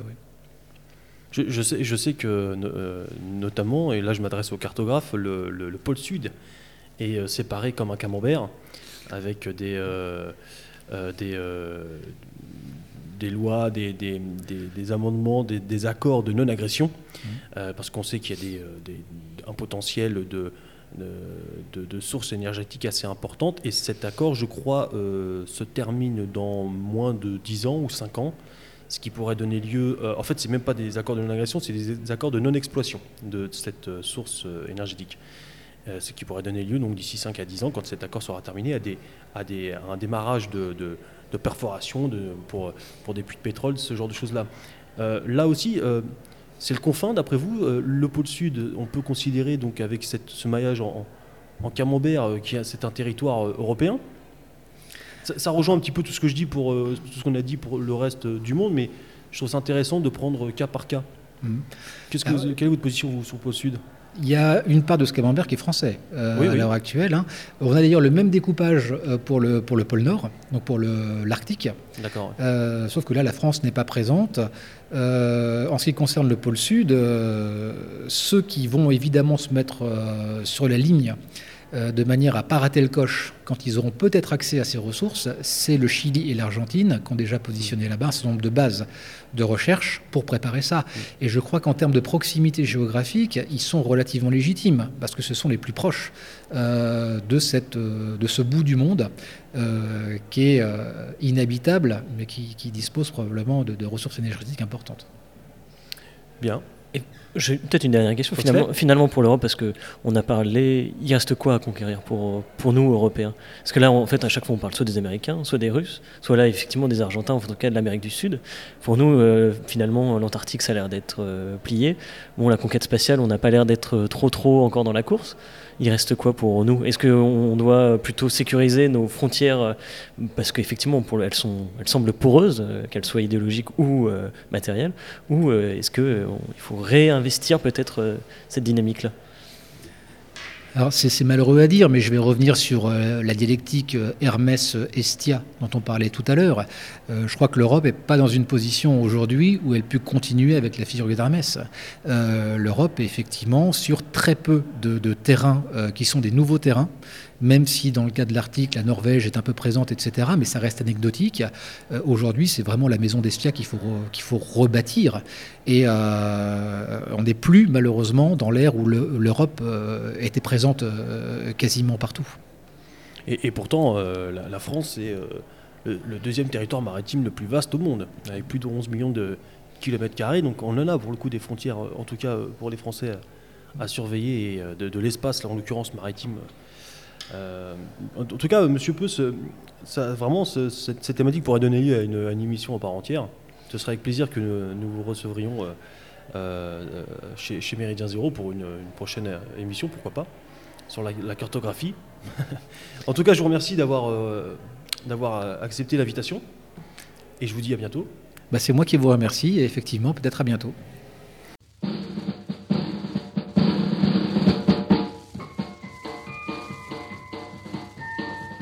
Bien, euh, une personne que vous connaissez bien, chers auditeurs, est arrivée euh, au colloque de l'Iliade. Je l'ai vu là, je l'ai vu euh, au travers du, au, coin, du couloir. je lui ai demandé de venir quand même vous dire un, petit bonjour, parce qu'il me semble que vous le connaissez. J'ai nommé le grand, le, beau Jean-Louis Romégas. Bonsoir à tous. Bien, alors Jean-Louis, nous ne sommes pas seuls autour de la table maintenant, puisque nous sommes en charmante compagnie, puisque nous recevons maintenant l'équipe artistique ayant confectionné la tenture euh, de ce sixième colloque de l'Iliade, et je crois même des colloques précédents. Euh, elles vont nous en parler. Alors je vais vous laisser vous présenter chacune à, tour de rôle, et puis euh, expliquer, présenter aux auditeurs votre travail. Qui veut prendre la parole? Je vais commencer. Je suis donc Fabienne et je suis également la trésorière de l'Institut Iliade, en plus d'avoir donc participé à la tenture. Bonjour Fabienne. bonsoir, donc je suis Catel, j'ai participé à cette tenture avec grand plaisir. Bonsoir Catel. Bonsoir, donc je m'appelle Rhiannon et je suis en troisième et j'ai voulu participer aussi à, cette tenture. Bonsoir, je m'appelle Aurore et j'ai participé aussi à cette tenture dont j'ai fait le dessin. Bonsoir, je m'appelle Mathilde et je faisais également partie de cette équipe. Alors là, vous voyez, chers auditeurs, la parité n'est pas respectée. Hein.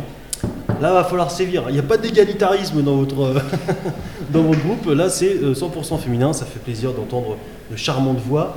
Euh, alors, vous, vous, avez, vous, avez dit que vous avez confectionné le Aurore, c'est ça Vous avez confectionné le dessin. Quel est-il ce dessin cette année Pouvez-vous nous, pouvez -vous nous, le, nous le décrire alors euh, ce dessin, euh, alors c'est deux petites filles. Si vous voulez faire, s'il vous plaît, attention à bien parler devant le micro, merci. Alors c'est deux petites filles avec un taureau. Une de ces petites filles représente Europe et le taureau Zeus. donc c'est pour représenter les frontières de l'Europe. D'accord. Alors comment se passe la confection d'une tenture qui, euh, qui, Quelles sont ses dimensions, euh, les dimensions de la tenture cette année? Parce que c'est un gros morceau quand même. 5 euh, mètres de haut sur 2 mètres de large. D'accord. Comment se passent les étapes de confection? Catherine?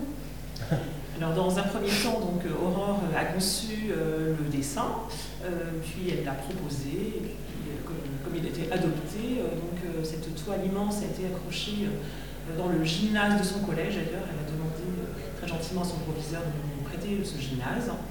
Euh, donc une fois que cette toile est accrochée, avec un vidéoprojecteur, euh, le dessin est projeté, tout le monde, enfin pas tout le monde, hein, deux, trois personnes ont une craie en main, les escabeaux sont là, et le travail de dessin pur commence pour donner les repères. ensuite, la toile est décrochée, car aussi elle reste accrochée, bien sûr, la peinture, travail en peinture sur un, sur la verticalité, toujours un peu compliqué puisque Hein. Donc la, toile a été euh, mise à plat. Et, euh, puis euh, après, le travail d'équipe a commencé. après, c'est voilà, du remplissage, en fait, tout simplement. Quand on a un, cahier de coloriage, on va venir compléter les, les, zones à colorier à partir donc, du, du cartouche d'origine qui a été préparé. Donc on vous donne, euh, pour chaque colloque, on vous donne la thématique du colloque, et après là, ça vous laisse libre cours finalement à votre, à votre sens artistique. Il n'y a pas vraiment, je suppose, de cahier des charges. Alors, il n'y a pas un cahier des charges. En revanche, euh, il faut quand même que euh, cette tenture représente, elle représente un, symbole par rapport au thème qui est abordé, en particulier sur les, sur les, frontières, comme le disait Aurore. Donc c'est vrai que nous, on s'est quand même attaché à utiliser une symbolique. Euh, tout d'abord, euh, le lieu de, cette tenture. On n'a pas euh, choisi un haut lieu, mais on a, utilisé en fait une maison qui est en Bourgogne. une belle maison, une belle bâtisse. donc elle est, sa particularité, la particularité de cette maison, c'est qu'elle est construite vraiment à la frontière de l'Empire et du Royaume de France. Euh, elle est transmise de génération en génération. Donc ça, c'était pour nous la, le, symbolique, la, symbolique était importante. Et puis la symbolique de la porte également, puisque quand vous accueillez euh, ben, quelqu'un euh, chez vous, vous l'accueillez à la porte, donc le seuil de, votre maison. Donc, comme le disait Sopho donc, ce matin, la bâtisse, ça représente aussi nos frontières, notre maison, des murs, un toit, euh, un bâti. Et on laisse entrer qui on veut. On est maître chez soi. Donc c'était aussi cette symbolique-là qu'on voulait euh, utiliser. Euh, également, et ça je pense que Jean-François Gauthier pendant son intervention l'a expliqué, la dualité entre Hermès et Estia, d'où la présence du taureau qui symbolise donc qui symbolise Zeus plus exactement, mais la symbolique entre le, dehors et le dedans.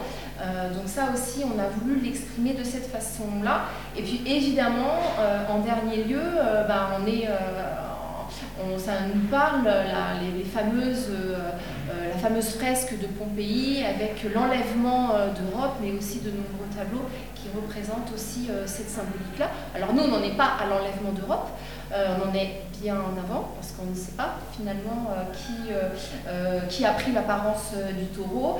en revanche, on suppose et on espère que le mythe d'Europe est en train de renaître. Europe sera-t-elle enlevée par ceux qui souhaitent la réveiller? Quand? Qui a pris donc l'apparence de ce taureau? C'est pas Lehman Brothers qui a comme emblème un taureau? Je sais qu'il y a une grande banque américaine qui a comme emblème un taureau, si, si, justement il y a un taureau devant, la, devant Wall Street, je crois, devant la bourse de New York. En tout cas, la bourse historique. Euh, après, je ne sais pas si en effet les Lehman Brothers a ce, ce logo-là. Mais c'est possible parce que par ailleurs, aux États-Unis, en fait, ils ont puisé quand même de façon quasiment ininterrompue dans la mythologie européenne. Euh, voir les innombrables films de Walt Disney euh, puisant dans ce, dans ce stock. Que deviennent les. Les auditeurs nous répondront. Ouais. Que deviennent les, les tentures année après année? Parce que ça représente donc une masse de travail euh, importante. Euh, il y a le jour du colloque, euh, donc en l'occurrence là aujourd'hui, et puis ensuite. Alors nous en sommes donc à la sixième tenture. Donc moi j'ai participé depuis les origines en fait à la création de, ces tentures. donc une, nouvelle équipe, on espère, se met, en place avec donc de, jeunes, jeunes femmes, de jeunes filles. ça avec Catherine on en est euh, heureuse et euh, on est là pour les accompagner. Euh, en revanche, c'est vrai que pour le moment, le stockage se fait, bah, se fait chez un particulier. Et elles sont ressorties donc régulièrement. Donc là, celle-ci, le pendant de cette année, c'est l'architecture qui avait été donc proposée lors du premier, premier colloque. Donc on espère dans les mois qui viennent euh, peut-être les proposer en exposition. On a des projets, euh, mais tout reste à finaliser. Vous nous disiez tout à l'heure, euh, hors micro, que c'est une, entreprise familiale. Qui veut répondre à, cette, à cela? Bah Oui, effectivement, puisque nous sommes du coup trois jeunes filles et il y avait bah, trois, enfin nos trois mères ont participé, dont une en plus, ont participé à la confection de, la tenture. Euh, donc euh, ça symbolise euh, évidemment la transmission qu'on a au sein de chaque famille. Et enfin voilà. Oui, forcément, c'est plus, plus facile. ça se fait dans, une ambiance certainement un peu plus, un peu plus détendue, je suppose. Mais et du coup, j'espère que vous arrivez à, contrecarrer les devoirs d'école pour dire non, non, il faut faire le dessin, on verra l'interro de maths plus tard. D'accord. vous, vous souhaitiez rajouter quelque chose peut-être? Eh bien, euh, comme expérience, pour parler d'école, c'est un apprentissage qui est beaucoup plus riche hein, parce qu'il est concret. Euh, donc, euh, effectivement, c'est une transmission d'héritage direct. Hein. et il est d'un enseignement bien, bien supérieur à tout ce qu'on peut apprendre de façon très scolaire, la vie personnelle. Mais, à l'origine, il y en avait l'une d'entre vous qui était dans la, on va dire, branché art plastique ou, toute, autre forme euh, Vous, Catel Alors, euh, toutes euh, ont un talent artistique naturel, je dirais, hein. créativité. et moi, je suis professeur d'art plastique, je, suis architecte d'intérieur de formation. donc, après, j'ai apporté ma pierre à l'édifice, mais toutes les, femmes ou jeunes filles rassemblées un talent créatif et artistique très intéressant. Oui, puis après, généralement, quand on est à bonne école, parce qu'il y a la transmission, euh, on va dire, ces, orientations de famille euh, sur tel ou tel euh, savoir-faire. Et puis il y a aussi le mimétisme, et, donc forcément ça, ça participe aussi de l'intervention dans, la création. Je, je m'adresse à la jeunesse de ce projet. quelle fierté ressentez-vous, quel sentiment éprouvez-vous quand vous voyez développer, déployer ce, cette tenture dans la, dans la salle de la maison de la chimie ne vous bousculez pas. bah, évidemment, on a une très grande fierté puisqu'on on a un travail euh, concret euh, que tout le monde peut admirer et euh, on a bah, eu plusieurs éloges sur, sur cette tenture bah, qui, est un peu différente des autres années. Donc c'est toujours, on a en plus le sentiment de s'être vraiment engagé aussi dans, dans l'Institut Iliade, donc ça apporte une fierté personnelle et, plus grande. D'avoir apporté votre pierre à l'édifice. Et tout à fait. Et puis le, goût du bénévolat, dont Méridien Zéro connaît bien la valeur. Bien, eh ben, écoutez, euh, mesdemoiselles, mesdames, euh, je vous remercie. Merci beaucoup. Merci beaucoup. Et rendez-vous donc l'année prochaine peut-être pour un, certainement pour euh, un nouveau très joli dessin. Est-ce qu'on peut qualifier ça de dessin ou c'est pas, c'est pas trop péjoratif à, vos yeux? C'est une œuvre d'art. C'est une œuvre d'art. pour l'année prochaine, pour une prochaine, pour une, la description d'une nouvelle œuvre d'art. Jean-Louis, tu voulais le mot de la fin peut-être? Allez, bon, merci.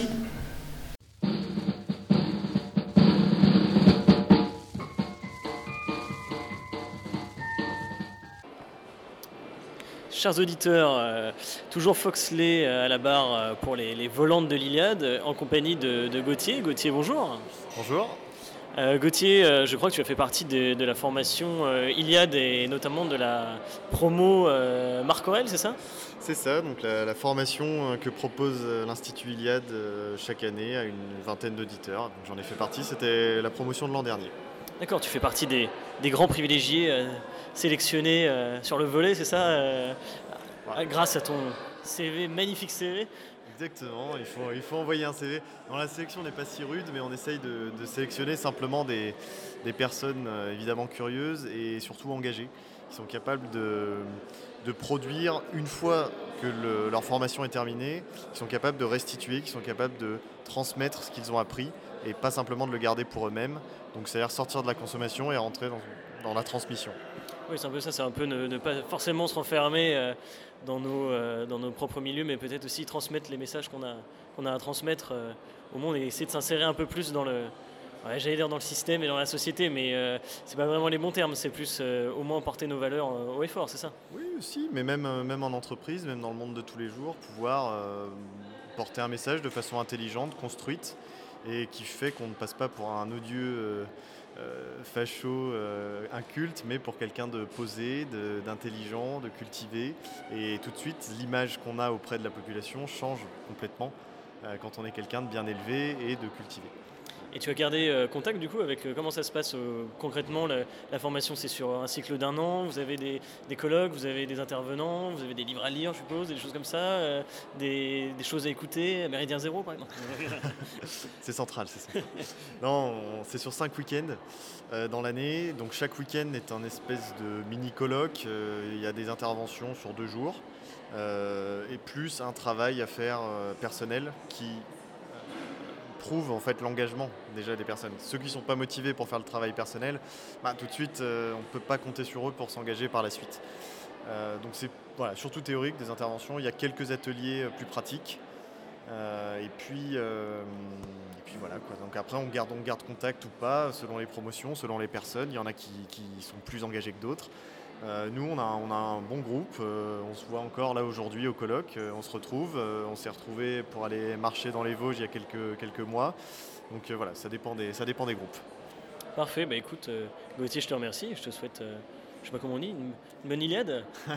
bonne Iliade à vous aussi.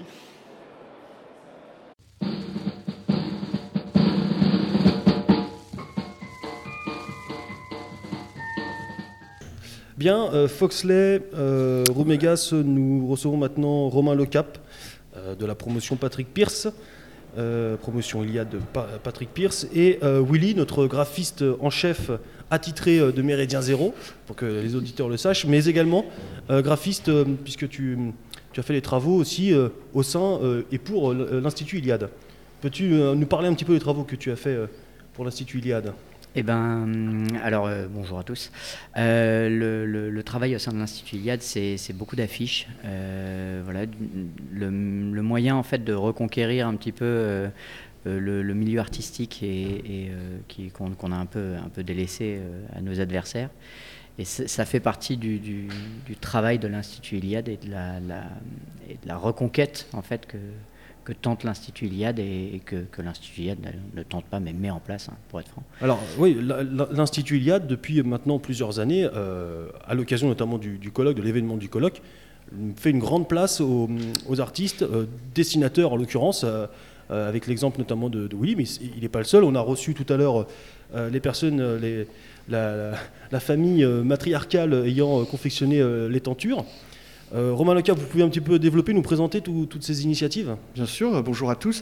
L'Institut Iliade avait même consacré un colloque au thème de l'univers esthétique des Européens. C'est vraiment une de nos préoccupations majeures. Nous considérons que tous les champs doivent être investis et celui de l'art est un champ qui euh, clairement est aux mains de nos adversaires. Il s'agit de, reprendre la main dans, dans, ce champ. Et donc effectivement, nous avons été à l'initiative d'une carte blanche artistique, tout simplement inviter les différents artistes qui se trouvent autour de nous ou qui par polarité viennent à nous pour illustrer le thème annuel euh, du colloque. Si bien qu'aujourd'hui, nous sommes au colloque L'heure des frontières en 2019, c'est quand même près euh, de 35 artistes qui ont joué le jeu, à la création d'une soixantaine d'œuvres, avec des artistes qui vont de 17 euh, à 80 ballets, des amateurs comme des professionnels, mais qui ont tous à cœur d'utiliser la création artistique pour porter leur vision du monde, leur être au monde. Et donc, euh, c'est ce que dit euh, Willy, hein, euh, l'enjeu est là. donc aujourd'hui, ces créations, on les présente au colloque, on peut les retrouver sous forme d'affiches, de cartes postales, de marque-pages, tout simplement pour amener du beau dans sa maison, c'est absolument primordial. Je vous rappelle que les gens dans l'ensemble, leur salon, ils vont chercher une vue de New York chez Ikea. C'est quand même la moyenne générale. Donc nous, euh, on considère que ramener du beau dans le salon, c'est ramener un petit peu de l'essence de ce que c'est euh, qu'être européen. Donc ce champ de l'art doit être investi et on l'investit. On va même aller un petit peu plus loin, puisqu'on a annoncé à l'occasion de ce colloque euh, une exposition, un petit peu sur le même principe que la nouvelle euh, librairie qui a voulu investir le quartier latin, avoir pignon sur rue euh, pour dire voilà, il y a la vie intellectuelle, mais il y a aussi une, vie physique pour se rencontrer entre amateurs de littérature, entre euh, échanger des idées. Ça s'appelle la nouvelle librairie au cœur du quartier latin.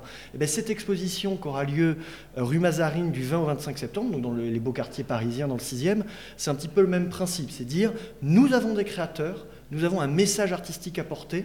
Euh, venez euh, le voir à côté euh, d'une exposition de Pierre Soulages, Jean-François Gauthier nous en a parlé tout à l'heure, c'est-à-dire le non-art, c'est-à-dire sans représentativité, sans, sans, perspective, sans dimension spatiale ou onirique. Alors évidemment, on, peut aimer Pierre Soulages. Il y a, quelque, il y a une, émotion artistique à voir Pierre Soulages. Il, va fêter bientôt ses 100 ans. Mais on est, euh, avec la disparition de, de, la figure qui est au cœur de euh, l'art européen, de la représentation, de la, représentation euh, il y a quelque chose qui nous échappe et qu'on retrouve beaucoup d'ailleurs naturellement dans les créations des artistes euh, de l'Institut Iliade. Donc exposition que les auditeurs de Méridien Zéro peuvent noter du 20 au 25 septembre, euh, donc dans cette galerie qui s'appelle l'espace 54, je crois. Et euh, c'est une petite étape de plus pour dire nous sommes chez nous. D'accord. Jean-Louis. Oui, je vais me faire le, le pic, comment on pourrait dire l'avocat du diable, mais enfin bon, c'est pas trop l'esprit de la maison. Vas-y, Jean, euh, on t'attend. Est-ce que le risque n'est pas de tomber dans, un art officiel, si vous voulez, dans une démarche qui de fait serait sur bon, on laboure le champ politique et on reste euh, finalement euh, confiné à cet espace-là, ce qui de facto limite forcément à un moment la, le, dialogue et les, nos, possibilités d'extension et de diffusion de, cet art. Je, je vais laisser Willy répondre et je compléterai si nécessaire. Il y, a, un facteur qui, nous permettra et qui nous a déjà permis de ne pas tomber dans ce travers-là, euh, qui est un facteur très simple. ceux que je vais appeler nos adversaires, euh, c'est-à-dire ceux qui ont fait en sorte qu'on se retrouve avec, euh, un plug anal de, de 15 mètres de haut en guise de décoration pour Paris, euh, c'était un sapin de Noël. c'était un sapin de Noël, paraît-il. le sapin de Noël de, de la Noël. Exactement. Euh, euh, ces gens-là ont une, une approche de, de, la critique d'art qui est en fait de la non-critique. Pour être très franc, ne pas aimer cet art qui est l'art officiel, hein, soyons honnêtes, c'est être un, un, odieux rétrograde, enfin un type qui n'a rien compris, parce que parce que c'est un art qu'on doit expliquer en permanence, il faut, le comprendre. La grande différence qu'il y a, c'est que de notre côté, on a le droit de ne pas aimer. quand, on, quand on fait une œuvre, on s'attend aussi à ce que des gens ne l'apprécient pas particulièrement. Et c'est pas grave. C'est pas que ces gens-là n'ont pas compris le message. C'est pas qu'ils sont incultes et qu'ils n'ont pas l'œil suffisamment euh, averti pour avoir compris ce qu'on avait voulu illustrer. C'est juste que, en tant qu'artiste, on est peut-être passé à côté, à côté d'eux. C'est pas grave. On va en toucher d'autres. Euh, je dirais que notre art, avec un grand A, il s'adresse moins au cerveau qu'au cœur et à l'âme. Et je crois que dans cette direction-là, il n'y aura pas d'art d'État. Il y aura juste des choses qui seront appréciées ou moins appréciées. Et je ne m'inquiète pas du tout euh, au côté euh, art totalitaire, euh, choses comme ça. déjà, quand je vois le, nombre d'artistes qui, qui, participent, les tranches d'âge, le fait que, par exemple, nous, objectivement, nous ne faisons pas de tri. Oui, les, petite précision, c'est-à-dire ah, il y a une réponse simple à, donner à, Jean-Louis, c'est le principe de la carte blanche. La liberté est totale euh, et ces artistes, ils la prennent. Justement, c'est bien la, nouveauté, c'est qu'ils prennent la liberté d'illustrer à leur façon. Alors évidemment, euh, il y a des conjonctions, on va dire, puisqu'il y a des aspirations euh, communes, naturelles, qui, qui, vont un petit peu dans le même sens. Donc voilà, rien d'illogique, c'est plutôt naturel. Après, sur l'art d'État, moi, j'ai, pour moi une bonne définition. Oui, c'était une expression abusive, hein, parce que si, on était aux commandes, ça se saurait. oui, euh, mais par contre, pour, quand même aller dans ce sens-là, je pense qu'il ne faut pas non plus euh, jeter totalement le bébé avec l'eau du bain. Euh, moi, j'ai une référence qui est Camille Saint-Saëns, qui offre un opéra à la ville de Béziers. Pour moi, c'est exactement ce que doit être l'art, c'est-à-dire on parle beaucoup de frontières, etc. Mais l'art aussi doit être reterritorialisé. Il doit se rapprocher, il doit venir euh, de la proximité euh, des familles, de ce qu'on vit euh, dans notre travail, etc. L'art n'échappe pas à la globalisation, mondialisation, à la disparition des limites des frontières, et on le sent on, arrive à des choses qui, nous échappent. Or, l'aspiration naturelle des artistes ou des amateurs d'art, je pense, c'est de reterritorialiser cet art. Et pourquoi pas avoir un art populaire au service du territoire. Donc Camille Saint-Saëns qui offre son, opéra à la ville de Béziers gratuitement. Euh, ou je pense aussi aux, chorales euh, dans les pays de l'Est euh, qui ont permis le réveil national de, bien des pays à travers le chant. L'art est clairement un moyen, un outil de, de, combat identitaire et politique. Et c'est dans cette perspective-là aussi qu'on s'inscrit. Non, mais là, c'était pour vous titiller, parce que c'est clair que si Ça on marche. compte après tout sur, sur un siècle, ne serait-ce que, après tout, un régime politique qu'on ne porte pas forcément dans nos cœurs, hein, qui est la Troisième République, quand on voit à un moment ce qui était acheté en effet, euh, en termes de peinture, par exemple, par, euh, par l'État ou par les communes, euh, dans les années 1880-1890, en termes de représentation paysanne, par exemple, du, travail agricole, bon, évidemment, c'est un, mouvement et, une approche de l'art dans lequel on pourrait tout à fait se, retrouver. Très Christo va emballer l'Arc de Triomphe. Voilà, c'est ça l'art aujourd'hui, c'est en 2020. On a un artiste, c'est vrai qu'à la fin ça peut avoir un rendu joli, un côté performance, il n'empêche que il ne crée pas euh, comme euh, les fresques, je crois, c'est François Ride, il l'emballe. Donc il y a une espèce de service minimum euh, qui n'est pas à la hauteur de ce que peuvent faire les Européens, tout simplement. Je, ouais, je, voudrais juste ajouter un élément qui, peut être, qui peut être qui peut nous permettre de comprendre un peu la, démarche aussi de l'Institut Iliade par rapport euh, à cette carte blanche et, à tout le reste. C'est que la plupart des artistes qui participent, je pense, alors je vais parler surtout en mon nom parce qu'on ne se connaît pas tous, euh, ont, une volonté qui est déjà euh, que, les posters puissent servir à décorer dans les maisons, les choses comme ça. Mais à travers le visuel, on sait que d'une certaine manière, on pourra faire passer pas un message dans le sens euh, regardez, euh, c'est bien évident et tout ça, enfin voilà, on enfonce le clou. Euh. c'est surtout par un beau visuel susciter l'intérêt.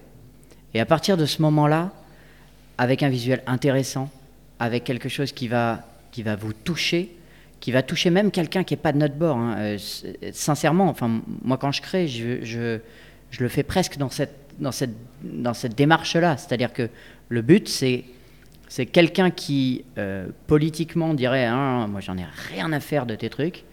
Par contre, j'aime bien ton image. Je ne sais pas pourquoi, mais je l'aime bien. Et eh ben, je crois que c'est là-dessus qu'on peut gagner des points, en fait, d'une certaine manière. C'est peut-être un, euh, un, peu, une espèce de vision un peu onirique de la chose. C'est peut-être un peu artistique, mais le but derrière, c'est de réveiller une petite flamme au fond et dire après, ok, maintenant si tu veux, on parle. Pourquoi tu l'as aimé cette image? Bah, Peut-être parce qu'au fond, euh, elle te parle parce qu'au fond de toi, tu es européen. Au fond de toi, voilà, tu sais, c'est ce que tu es. Et donc, bah, ne le renie pas. C'est la volonté de, de, réveiller un petit peu euh, la flamme. Hmm. Romain euh, On peut ajouter que là, aujourd'hui, vous l'avez compris, les auditeurs l'ont compris, le cœur du réacteur. Devant le micro, Le cœur du réacteur, c'est la création. Ceci dit, et donc, avec différentes techniques, hein, puisqu'il euh, y, a, de la palette graphique, il y a du dessin, il y a de la peinture, il y a du crayon, il y a aussi de la sculpture. Euh, il y a aussi euh, Camille, qui est une auditrice d'une des promotions Iliade, qui a créé de façon artisanale, avec les techniques traditionnelles, un joli foulard en soie que vous pouvez vous procurer pour la modique somme de 95 euros. donc voilà, toutes les techniques sont déployées. Et c'est aussi à cette occasion le moment de, de reprendre le fil qui a des fois été un petit peu coupé avec des artistes qui nous parlent. Je pense par exemple à Olivier Carré. Vous pouvez aujourd'hui, à l'occasion du, colloque Iliade, euh, voir un stand avec une souscription pour aider à la fin de la réalisation du catalogue raisonné de, Olivier Carré qui va sortir en juillet. Et c'est évidemment un catalogue euh, qu'on retrouvera euh, dans euh, l'espace 54 donc de la rue Mazarine, avec d'autres livres autour de l'art qui seront proposés par notre partenaire, la Nouvelle Librairie.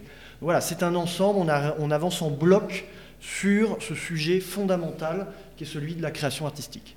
Et alors ces affiches, ces cartes postales, peut-on les consulter et se les procurer?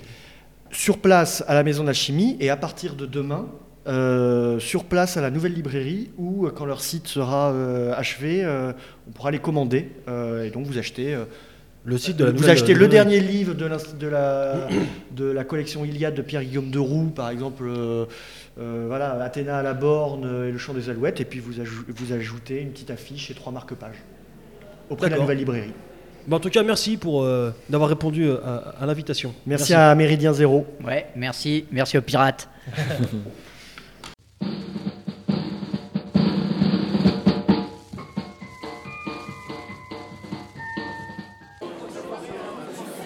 toujours en direct de Méridien Zéro, Foxley euh, au centre et au cœur euh, de Liliane, avec euh, une artisante. Est-ce que je peux vous comme ça? Je vous laisse vous présenter Oui, bonjour, je m'appelle Sigil, je tiens le stand de Lady Europa. Ce sont des objets entièrement faits main, mais qui sont uniquement reliés au quotidien, des objets utiles. La déco, certes, mais en vrai, ce que nous sommes, Européens, on doit le vivre tous les jours. Donc que ce soit un sac de course, un porte-clés, que ce soit un coffre au trésor euh, à offrir aux enfants, que ce soit, euh, que sais-je, un dessous de plat avec des motifs européens traditionnels, grecs, celtiques, scandinaves. Tout ça a beaucoup d'importance pour moi et donc euh, je réalise tout ce qui pourrait faire plaisir. vous avez un nombre d'objets incalculables là sur les. je vois des sacs, vous avez des, des bols, vous avez des assiettes, euh, vous avez des. Effectivement, vous avez un coffre aussi, c'est très intéressant. Mais oui, donc je, bah, je, travaille le cuir, le bois, bien sûr le tissu, je vous fais des trousses, je vous fais des sacs, je vous fais ce que vous voulez. C'est euh, tous les matériaux nobles en fait. Utiliser le lin, le coton, tout ce qui intéresse, c'est tout ce qu'on peut porter chaque jour. C'est important. Le style fait l'homme, mais l'important dans le style, c'est aussi le matériau qui est utilisé. Tout à fait, chers auditeurs, ça passe aussi, euh, être européen, ça passe euh, aussi par ça. Euh, est-ce que vous avez une adresse peut-être à, nous donner, si jamais on Alors, Internet ou un moyen de, vous trouver peut-être un prochain rendez-vous Alors, il suffit d'utiliser les réseaux sociaux. la technologie, c'est un outil, hein, autant l'utiliser. Et vous me trouverez sous Lady Europa, Dame Europe. Merci beaucoup. Je vous en prie. Bonne journée.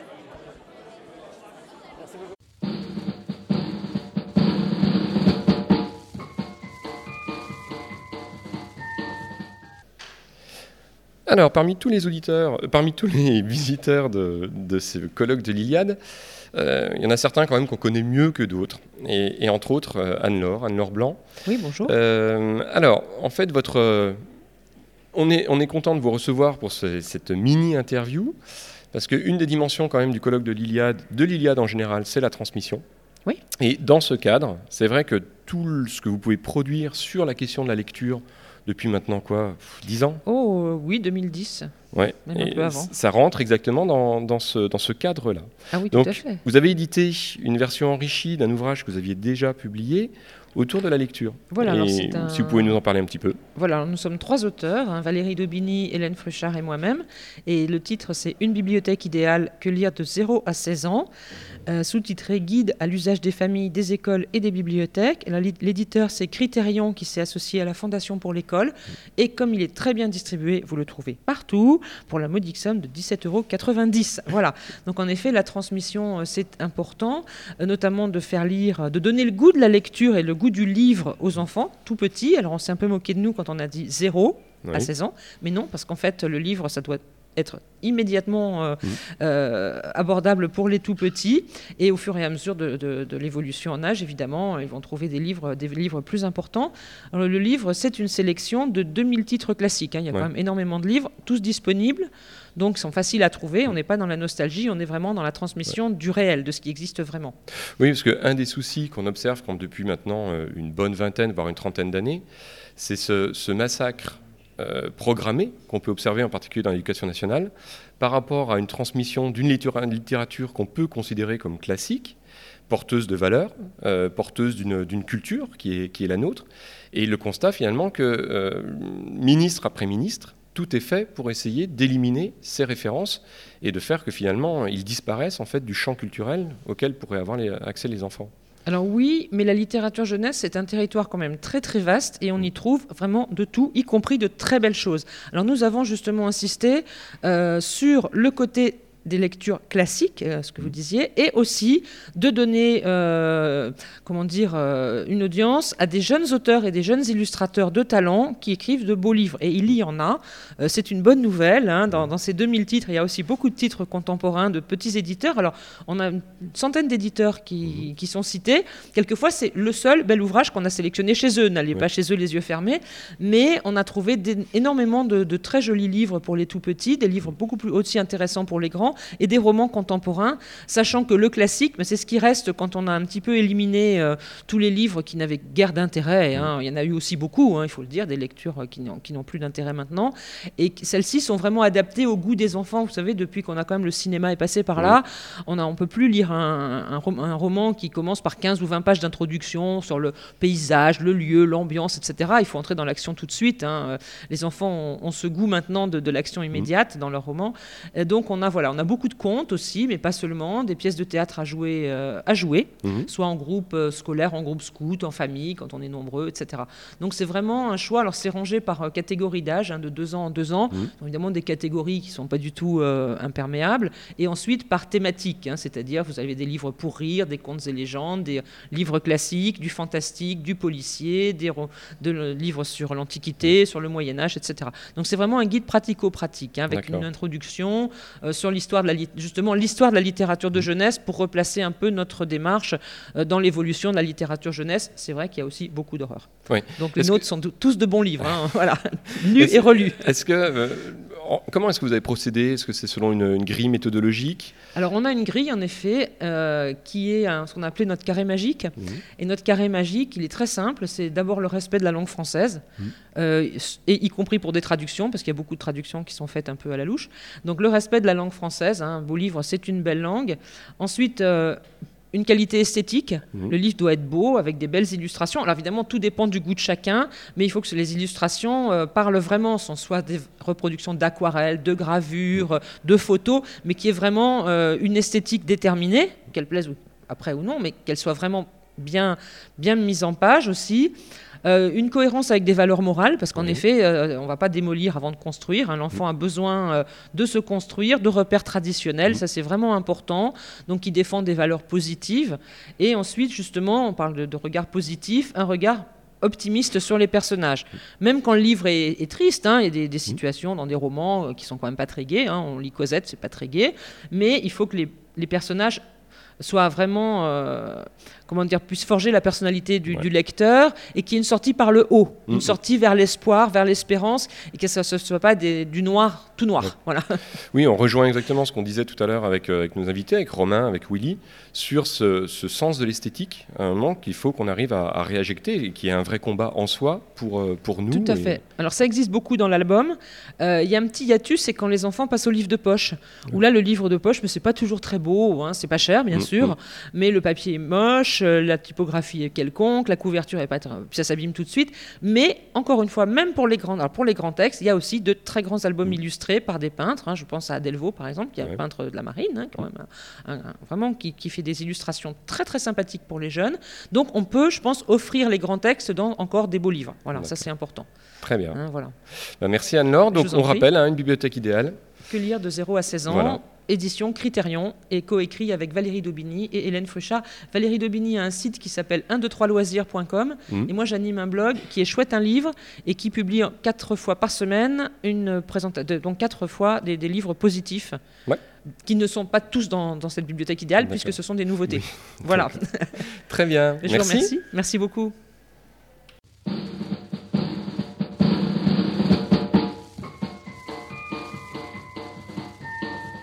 Alors, bien, notre, euh, mon cher Jean-Louis, mon cher euh, Foxley, nous allons clôturer cette euh, journée marathon du colloque de l'Iliade avec l'évocation, enfin, en évoquant donc l'Institut Iliade avec monsieur Benoît Coueton, qui, est secrétaire général de, de l'Institut Iliade. Bonjour, monsieur Coueton. Bonjour.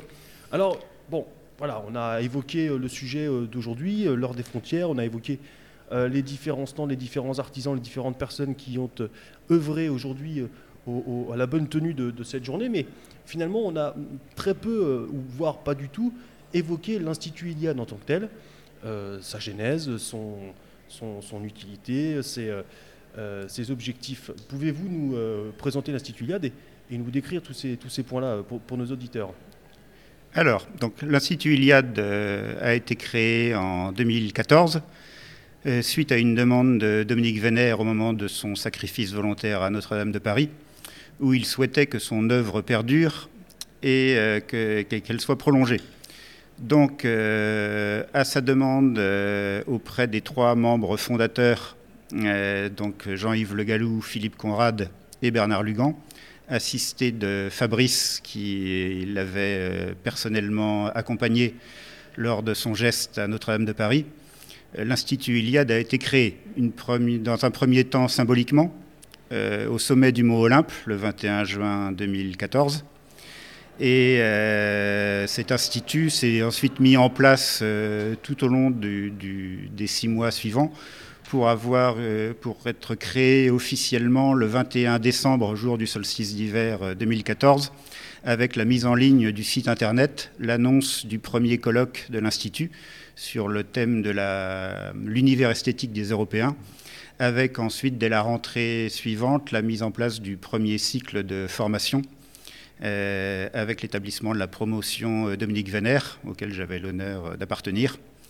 Euh, parce que c'est vrai que l'Institut Iliade, ce sont une présence active sur les réseaux sociaux, c'est un colloque chaque année euh, qui est euh, très attendu et euh, qui se présente d'année en année comme une réussite complète, mais c'est d'abord un institut de formation. C'est-à-dire que nous avons pour mission première, c'est un petit peu le cœur nucléaire de l'institut, c'est la formation. Donc, la formation donc, de tous ces jeunes qui, qui viennent de suivre des, des conférences, enfin, c'est sur une année entière. Voilà, oui, c'est sur une année universitaire. une, une, promotion, une nouvelle promotion. Voilà. C'est-à-dire qu'on part du principe que la transmission des valeurs culturelles de l'Europe ne se fait plus actuellement, plus euh, que ce soit au sein de, l'enseignement que comme dans la, cité, on cherche à nier, voire à salir l'héritage européen, que ce soit par le grand effacement de, notre mémoire. Donc c'est pourquoi Dominique Vénère notamment et ceux qui ont repris son œuvre ont souhaité euh, reprendre cet objectif de transmission euh, à travers la création de cet institut. Donc instituts cet institut de formation, à travers le cycle de formation qui est mis en place, c'est une formation assez complète sur l'histoire et les valeurs de l'Europe. Donc, euh, pendant euh, ce cycle de formation, les auditeurs euh, suivent des interventions, des cours, des ateliers sur, aussi bien sur l'histoire de l'Europe que la philosophie européenne, que la place de l'Europe dans le monde à travers la géopolitique ou la critique du monde moderne à travers l'étude des pensées dissidentes. C'est aussi un cycle sur lequel on insiste sur la cohésion. C'est pour ça qu'on a employé le terme de promotion en veillant à ce qu'il y ait un véritable esprit de, cohésion qui se crée à travers euh, les différentes promotions pour les auditeurs qui viennent de milieux assez divers, puisque une des, une des conditions essentielles pour suivre nos formations, c'est nous, nous n'assurons pas des formations pour la culture personnelle des auditeurs, pour que les gens viennent se former euh, intellectuellement euh, et qu'ils gardent ça égoïstement chez eux avec leurs livres et, euh, leurs rêves. On demande, une obligation de, d'engagement. Donc nous avons au sein de nos auditeurs des militants politiques, des militants culturels, des gens issus de mouvements de scoutisme ou de jeunesse, des enseignants euh, et donc tous ces, jeunes euh, et moins jeunes, parce que la, jeunesse n'est pas une condition obligatoire. Par contre, nous avons eu des, nous avons eu des auditeurs qui avaient, euh, qui étaient plutôt dans les, dans les quadragénaires. ça ne pose pas de souci de ce côté-là. Mais tous ces jeunes ont appris à, tous ces auditeurs ont appris à se connaître au cours de ces formations. Et nous veillons ensuite à ce que l'esprit perdure une fois le cycle de formation achevé pour qu'ils aillent ensuite porter la bonne parole euh, au sein de la cité. parce que là, du coup, euh, depuis, depuis ces nombreuses années, vous avez accumulé un nombre de, d'auditeurs, donc vous les appelez comme cela, euh, des, auditeurs, donc, participants aux différents colloques qui doivent, qui doit approcher peut-être la centaine, deux centaines, je ne sais pas. Oui, oui, on doit être à 120 ou 140 auditeurs. tous ces éléments-là, toutes ces, toutes, ces, toutes ces bonnes âmes, est-ce qu'il y, est y, a moyen de, de capitaliser leur euh, leur présence, euh, de, créer par exemple, je ne sais pas, est-ce que la marche future, je pose la question pour l'Institut Iliad, c'est pas par exemple la création d'un réseau euh, professionnel, la mise en place de, toutes ces connexions entre les personnes pour, la création notamment, ou ça peut, s'articuler autrement, d'un réseau Alors, le, réseau existe, je n'entends pas le réseau comme, un réseau fermé, euh, de gens qui sont persuadés de partager la même conception du monde et qui souhaitent pas qui souhaitent la garder pour eux. Euh, je vois plutôt l'optique d'un réseau comme euh, envoyer justement des, des, personnes dans la, dans la vie de la cité, que ce soit en tant que journaliste, en tant que militant politique, en tant que collaborateur parlementaire, en tant qu'enseignant ou chef d'entreprise et euh, qu'ils se mettent à leur tour à transmettre. Euh, est-ce que ça ne peut pas devenir, par exemple, toujours pour rester sur le, terrain de réseau, est-ce que ça ne peut pas devenir un réseau d'influence?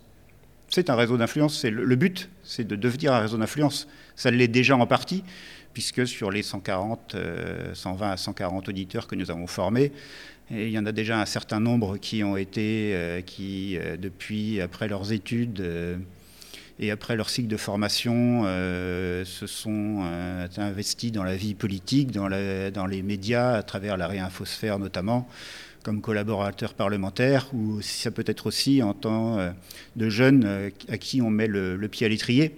On a le cas cette année avec Thibault Mercier, donc, qui, qui, est un de, qui est un de nos auditeurs et qui a sorti le livre Athéna à la borne, donc discriminer ou disparaître, ça fera l'objet certainement d'une émission prochaine sur Méridien Zéro. Ça fera l'objet d'une émission. Et donc, euh, ça permet justement à des, à des jeunes euh, qui sinon auraient été isolés ou qui n'auraient pas trouvé les appuis nécessaires pour, euh, pour faire connaître leur travail, d'éditer ce livre. Et ensuite, voilà, on avait eu aussi, il y a trois ans, Thibaut, Thibaut Cassel qui avait sorti Le chant des Jalouettes. Euh, ça, depuis, euh, j'ai entendu dire qu'il allait écrire un nouveau livre. Clairement, on met le pied à l'étrier à des jeunes pour qu'à leur tour, ils poursuivent leur chemin et transmettent le, message euh, de l'Institut Iliade. Justement, Benoît, au-delà, de, au-delà du fait que l'Iliade est, directement liée à la mort de, Dominique Vénère. Est-ce qu'en fait, on n'est pas sur, également sur un, changement de génération par rapport à des, structures qui existaient en gros sur ces 40 dernières années, et je pense en particulier aux Grèce, euh, qui à un moment, d'une façon ou d'une autre, était peut-être arrivé à, bout de, souffle en fait, euh, en termes générationnels, et du coup l'Iliade euh, bah, offre une, une, revitalisation de ce courant-là, politique et métapolitique. Alors c'était une des préoccupations de Dominique Vénère, justement, de, qu'une nouvelle génération d'acteurs se lève et reprenne à leur tour le message. par rapport à ta comparaison avec le Grèce, et la nouvelle droite, c'est en partie vrai, à savoir que euh, nous assumons clairement notre rôle métapolitique. Euh, par contre, ce qui nous différencie avec, avec la nouvelle droite, c'est que hum, notre message, c'est d'abord un message de transmission. Mmh. C'est sur la culture, les valeurs et la civilisation européenne. Les thèmes des colloques précédents, comme celui-ci, euh, ça montre bien qu'on est toujours sur la, voie de la civilisation européenne, fier d'être européen, transmettre ou disparaître, Europe lors des frontières. Euh, on ne se voit pas euh, une année créer, faire un colloque sur le thème de la bioéthique ou de la démocratie. on est centré sur l'héritage européen. Mais oui, mais, mais pardon, Fox, non, je voulais, je voulais rebondir en disant que, est-ce que vous, du coup, vous pensez que ces auditeurs qui viennent et qui sont formés par l'Iliade, justement, ont besoin de ça dans le sens où peut-être cette nouvelle génération dont parlait Jean-Louis manque de, repères euh, centraux? Ou est-ce que c'est uniquement une volonté propre euh, à l'Iliade et vous pensez qu'il y a d'autres organismes ou d'autres euh, outils qui permettent ça?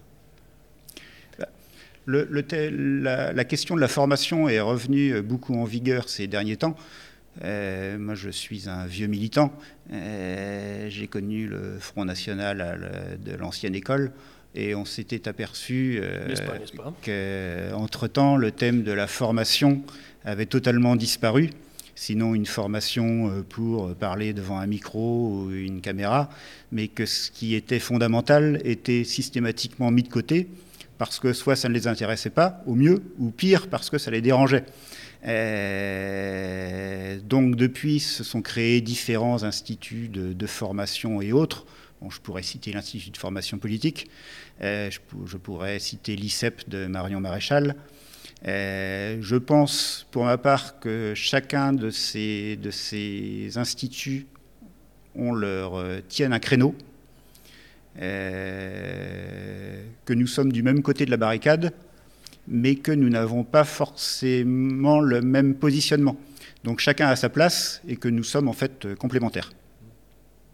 C'est-à-dire que nous, à l'Institut, on insiste à travers nos, formations euh, sur les, valeurs fondamentales de l'Europe, euh, ce qui n'est pas le cas, par exemple, de, l'IFP qui fait un très bon travail, mais qui, euh, euh, qui n'aborde pas ou seulement à la marge ce, sujet, qui a d'autres préoccupations qui sont tout aussi nobles, tout aussi importantes, tout aussi intéressantes, mais qui n'est pas le, positionnement de, l'Iliade. Bah, après, la complémentarité, c'est vrai qu'on la voit aisément, dans la mesure où c'est finalement le constat qu'on est marginalisé hmm. euh, à l'échelle de notre société et qu'en effet, bon, la, tentative de, reconquête politique frontale, euh, on l'a connue les uns et les autres. Euh, c'est vrai que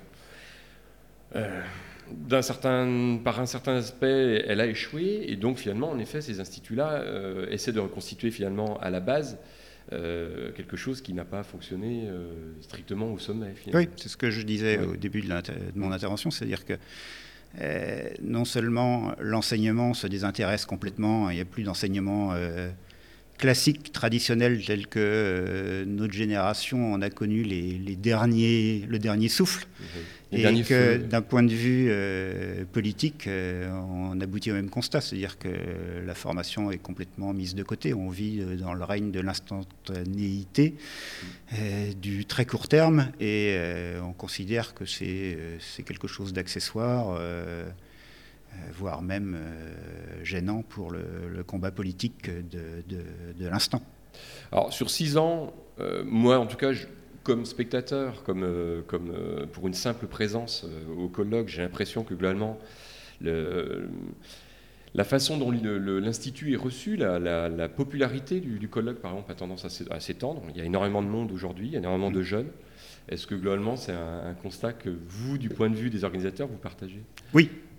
On le ressent euh, euh, avec différents paramètres, que ce soit la participation au colloque, euh, l'accueil que nous recevons sur les réseaux sociaux, on le ressent aussi à travers les cycles de, formation. Quand nous avons commencé la première promotion, c'était une promotion essentiellement de, militants avec déjà un bon pédigré, une certaine ancienneté. C'était un petit peu aussi voulu de notre part parce que nous recherchions des, têtes de réseau.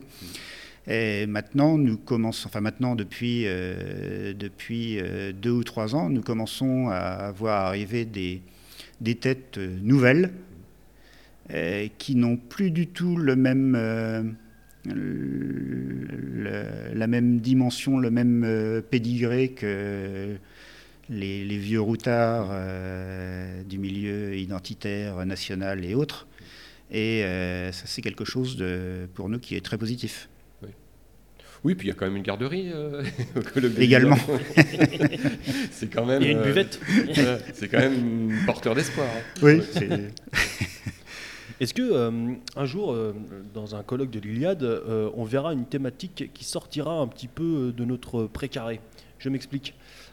moi, pour avant de venir ici aujourd'hui, j'ai croisé pas mal de camarades, de gens qui ne sont pas venus parce que la thématique ne les intéressait pas. Évidemment, on ne peut pas satisfaire ni contenter tout le monde, mais euh, ils étaient pourtant présents lors des premiers colloques, et ils ont l'impression que euh, les thématiques, euh, ce sont déjà pour eux des acquis. bien souvent, donc, c'est la notion d'héritage, de, mais la transmission aujourd'hui lors des frontières, les problèmes migratoires, les choses comme ça, c'est des choses qui sont déjà bien acquis dans notre famille de pensée. Est-ce que ce serait pas, que répondez-vous aux gens qui, qui aimeraient que le colloque de l'Iliade, cette belle structure, ce bel endroit, avec des personnes érudits, érudits qui prennent le micro, est-ce que ce, euh, que répondez-vous à ces personnes qui pensent que ce serait justement l'opportunité, le moment euh, d'aller sur des terrains que nous, n'abordons pas euh, habituellement? Je pense notamment, c'est des exemples, hein, à, la science, à la nouvelle technologie, à l'intelligence artificielle, mais ça peut être aussi le domaine de, l'écologie, qui pourtant enfin, est censé nous appartenir, le domaine artistique. Est-ce que vous, un jour, vous prendrez le risque de, partir sur un terrain qui, ne nous est pas forcément familier ou pas? On l'avait déjà pris lors de notre premier colloque sur l'univers esthétique des Européens. là, il se trouve. Euh, ça, fait. Il se trouve que euh, vous n'ignorez pas que nous sommes à 6 ou 7 semaines des élections européennes, qu'une des questions centrales reprises par une partie des candidats euh, aux élections européennes, c'est la thématique des, frontières et c'est pour cette raison que nous avons euh, souhaité organiser un colloque sur euh, Europe, l'heure des frontières. par contre, c'est vrai que dans l'avenir, on ne s'interdit pas d'élargir le, sujet, toujours traité sous l'angle de comment, en tant que bon Européen, doit-on considérer tel sujet ou tel autre sujet? Et euh, pourquoi pas, à l'avenir, on pourra étudier, enfin, aborder des sujets comme la part du sauvage dans la civilisation, c'est-à-dire par rapport qui nous permettrait d'ouvrir notre thématique sur le thème de l'écologie, de la chasse, de la nature. C'est-à-dire on ne s'interdit aucun sujet, mais par contre nous le traiterons toujours sous l'angle euh, de la, par rapport à la civilisation européenne. D'accord. Oui, ce qui reste dans le spectre de, des études qu'a pu produire Dominique Vénère de, son film. Voilà. D'accord. Voilà. Bah, en même temps, bon, l'aspect positif, c'est que du coup, euh, c'est vrai que ça positionne l'Iliade d'une façon qui est très lisible, en effet, par l'extérieur. Hmm. Et c'est ce que vous disiez tout à l'heure, l'Iliade, ce n'est pas le Grèce, donc en effet, il n'y a pas forcément vocation à, tout, tout, aborder et, euh, année après année. Par contre, c'est vrai que le spectre de Dominique Vénère, du coup, fixe un cap sur, euh, sur ce que vous pouvez faire. Oui, c'est exactement ça. Hmm. Très bien. Bien, merci d'avoir répondu à l'invitation. Euh, longue vie à l'Institut Iliade. Bah, oui. Euh, messieurs, Omegas Fosley, bah, on va clôturer cette euh, journée, comme je disais tout à l'heure, marathon. Et ça a commencé, ça a commencé tôt. voilà, donc en direct, en live direct du sixième colloque de, de l'Iliade. que dire, euh, Jean-Louis des, annonces peut-être Est-ce qu'on a des annonces, des choses à dire pour, pour Méridien Zéro? Alors, sur Méridien Zéro elle-même, non, en tant que telle, je n'ai pas d'annonce particulière.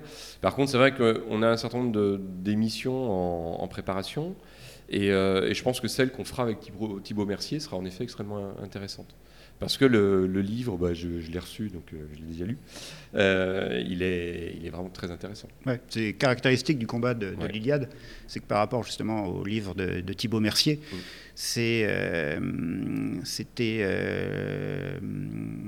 Jean-Louis Camus, je me trompe sur les prénoms avec tous les Camus. Jean-Yves, Camus Oui, qui avait sorti dans le Figaro sur une interview, avait indiqué que le, Front National, enfin, le Rassemblement National ne pouvait plus euh, réfléchir parce que sous peine de engagé dans le combat électoral, ça lui était impossible. C'était le rôle des avant-gardes idéologiques. Et c'est typiquement le, rôle de l'Iliade que l'on voit à travers le livre de Thibaut Mercier. C'est d'ouvrir une brèche dans le, mur idéologique euh, des interdits à travers la question euh, très simple doit-on discriminer ou non? Doit-on accepter la discrimination? Non, c'est des munitions intellectuelles pour un débat qui généralement prend une dimension fortement morale. Et mm. là, en effet, on n'est pas dans la morale. Voilà, on est dans le politique. Exactement. Voilà. C'est nettement plus intéressant. D'accord. Euh, Jean-Louis Foxley, merci pour, euh, cette journée. Euh, merci, aussi aux auditeurs qui sont venus nous rendre visite, qu'on a pu rencontrer et saluer chaleureusement tout au long de leur journée. Merci pour, pour leur soutien, merci pour votre soutien, pour vos soutiens. Euh, chers auditeurs. Et d'ailleurs, j'en profite pour saluer, parce qu'il y en a trois qui sont ici présents, là, au moment même où. Un quatrième, pardon, oui, qui se cache là. Euh, quatre auditeurs qui, nous observent, là, qui nous, euh, qui nous toisent au moment où, où, l'on vous parle. Alors, je suppose que bah, si vous êtes des auditeurs fidèles, vous connaissez notre petit cri de guerre de, fin d'émission, que vous, allez, que vous allez reprendre en cœur avec nous. allez, chers pirates, au les cœurs, à l'abordage, et, et, pas, de quartier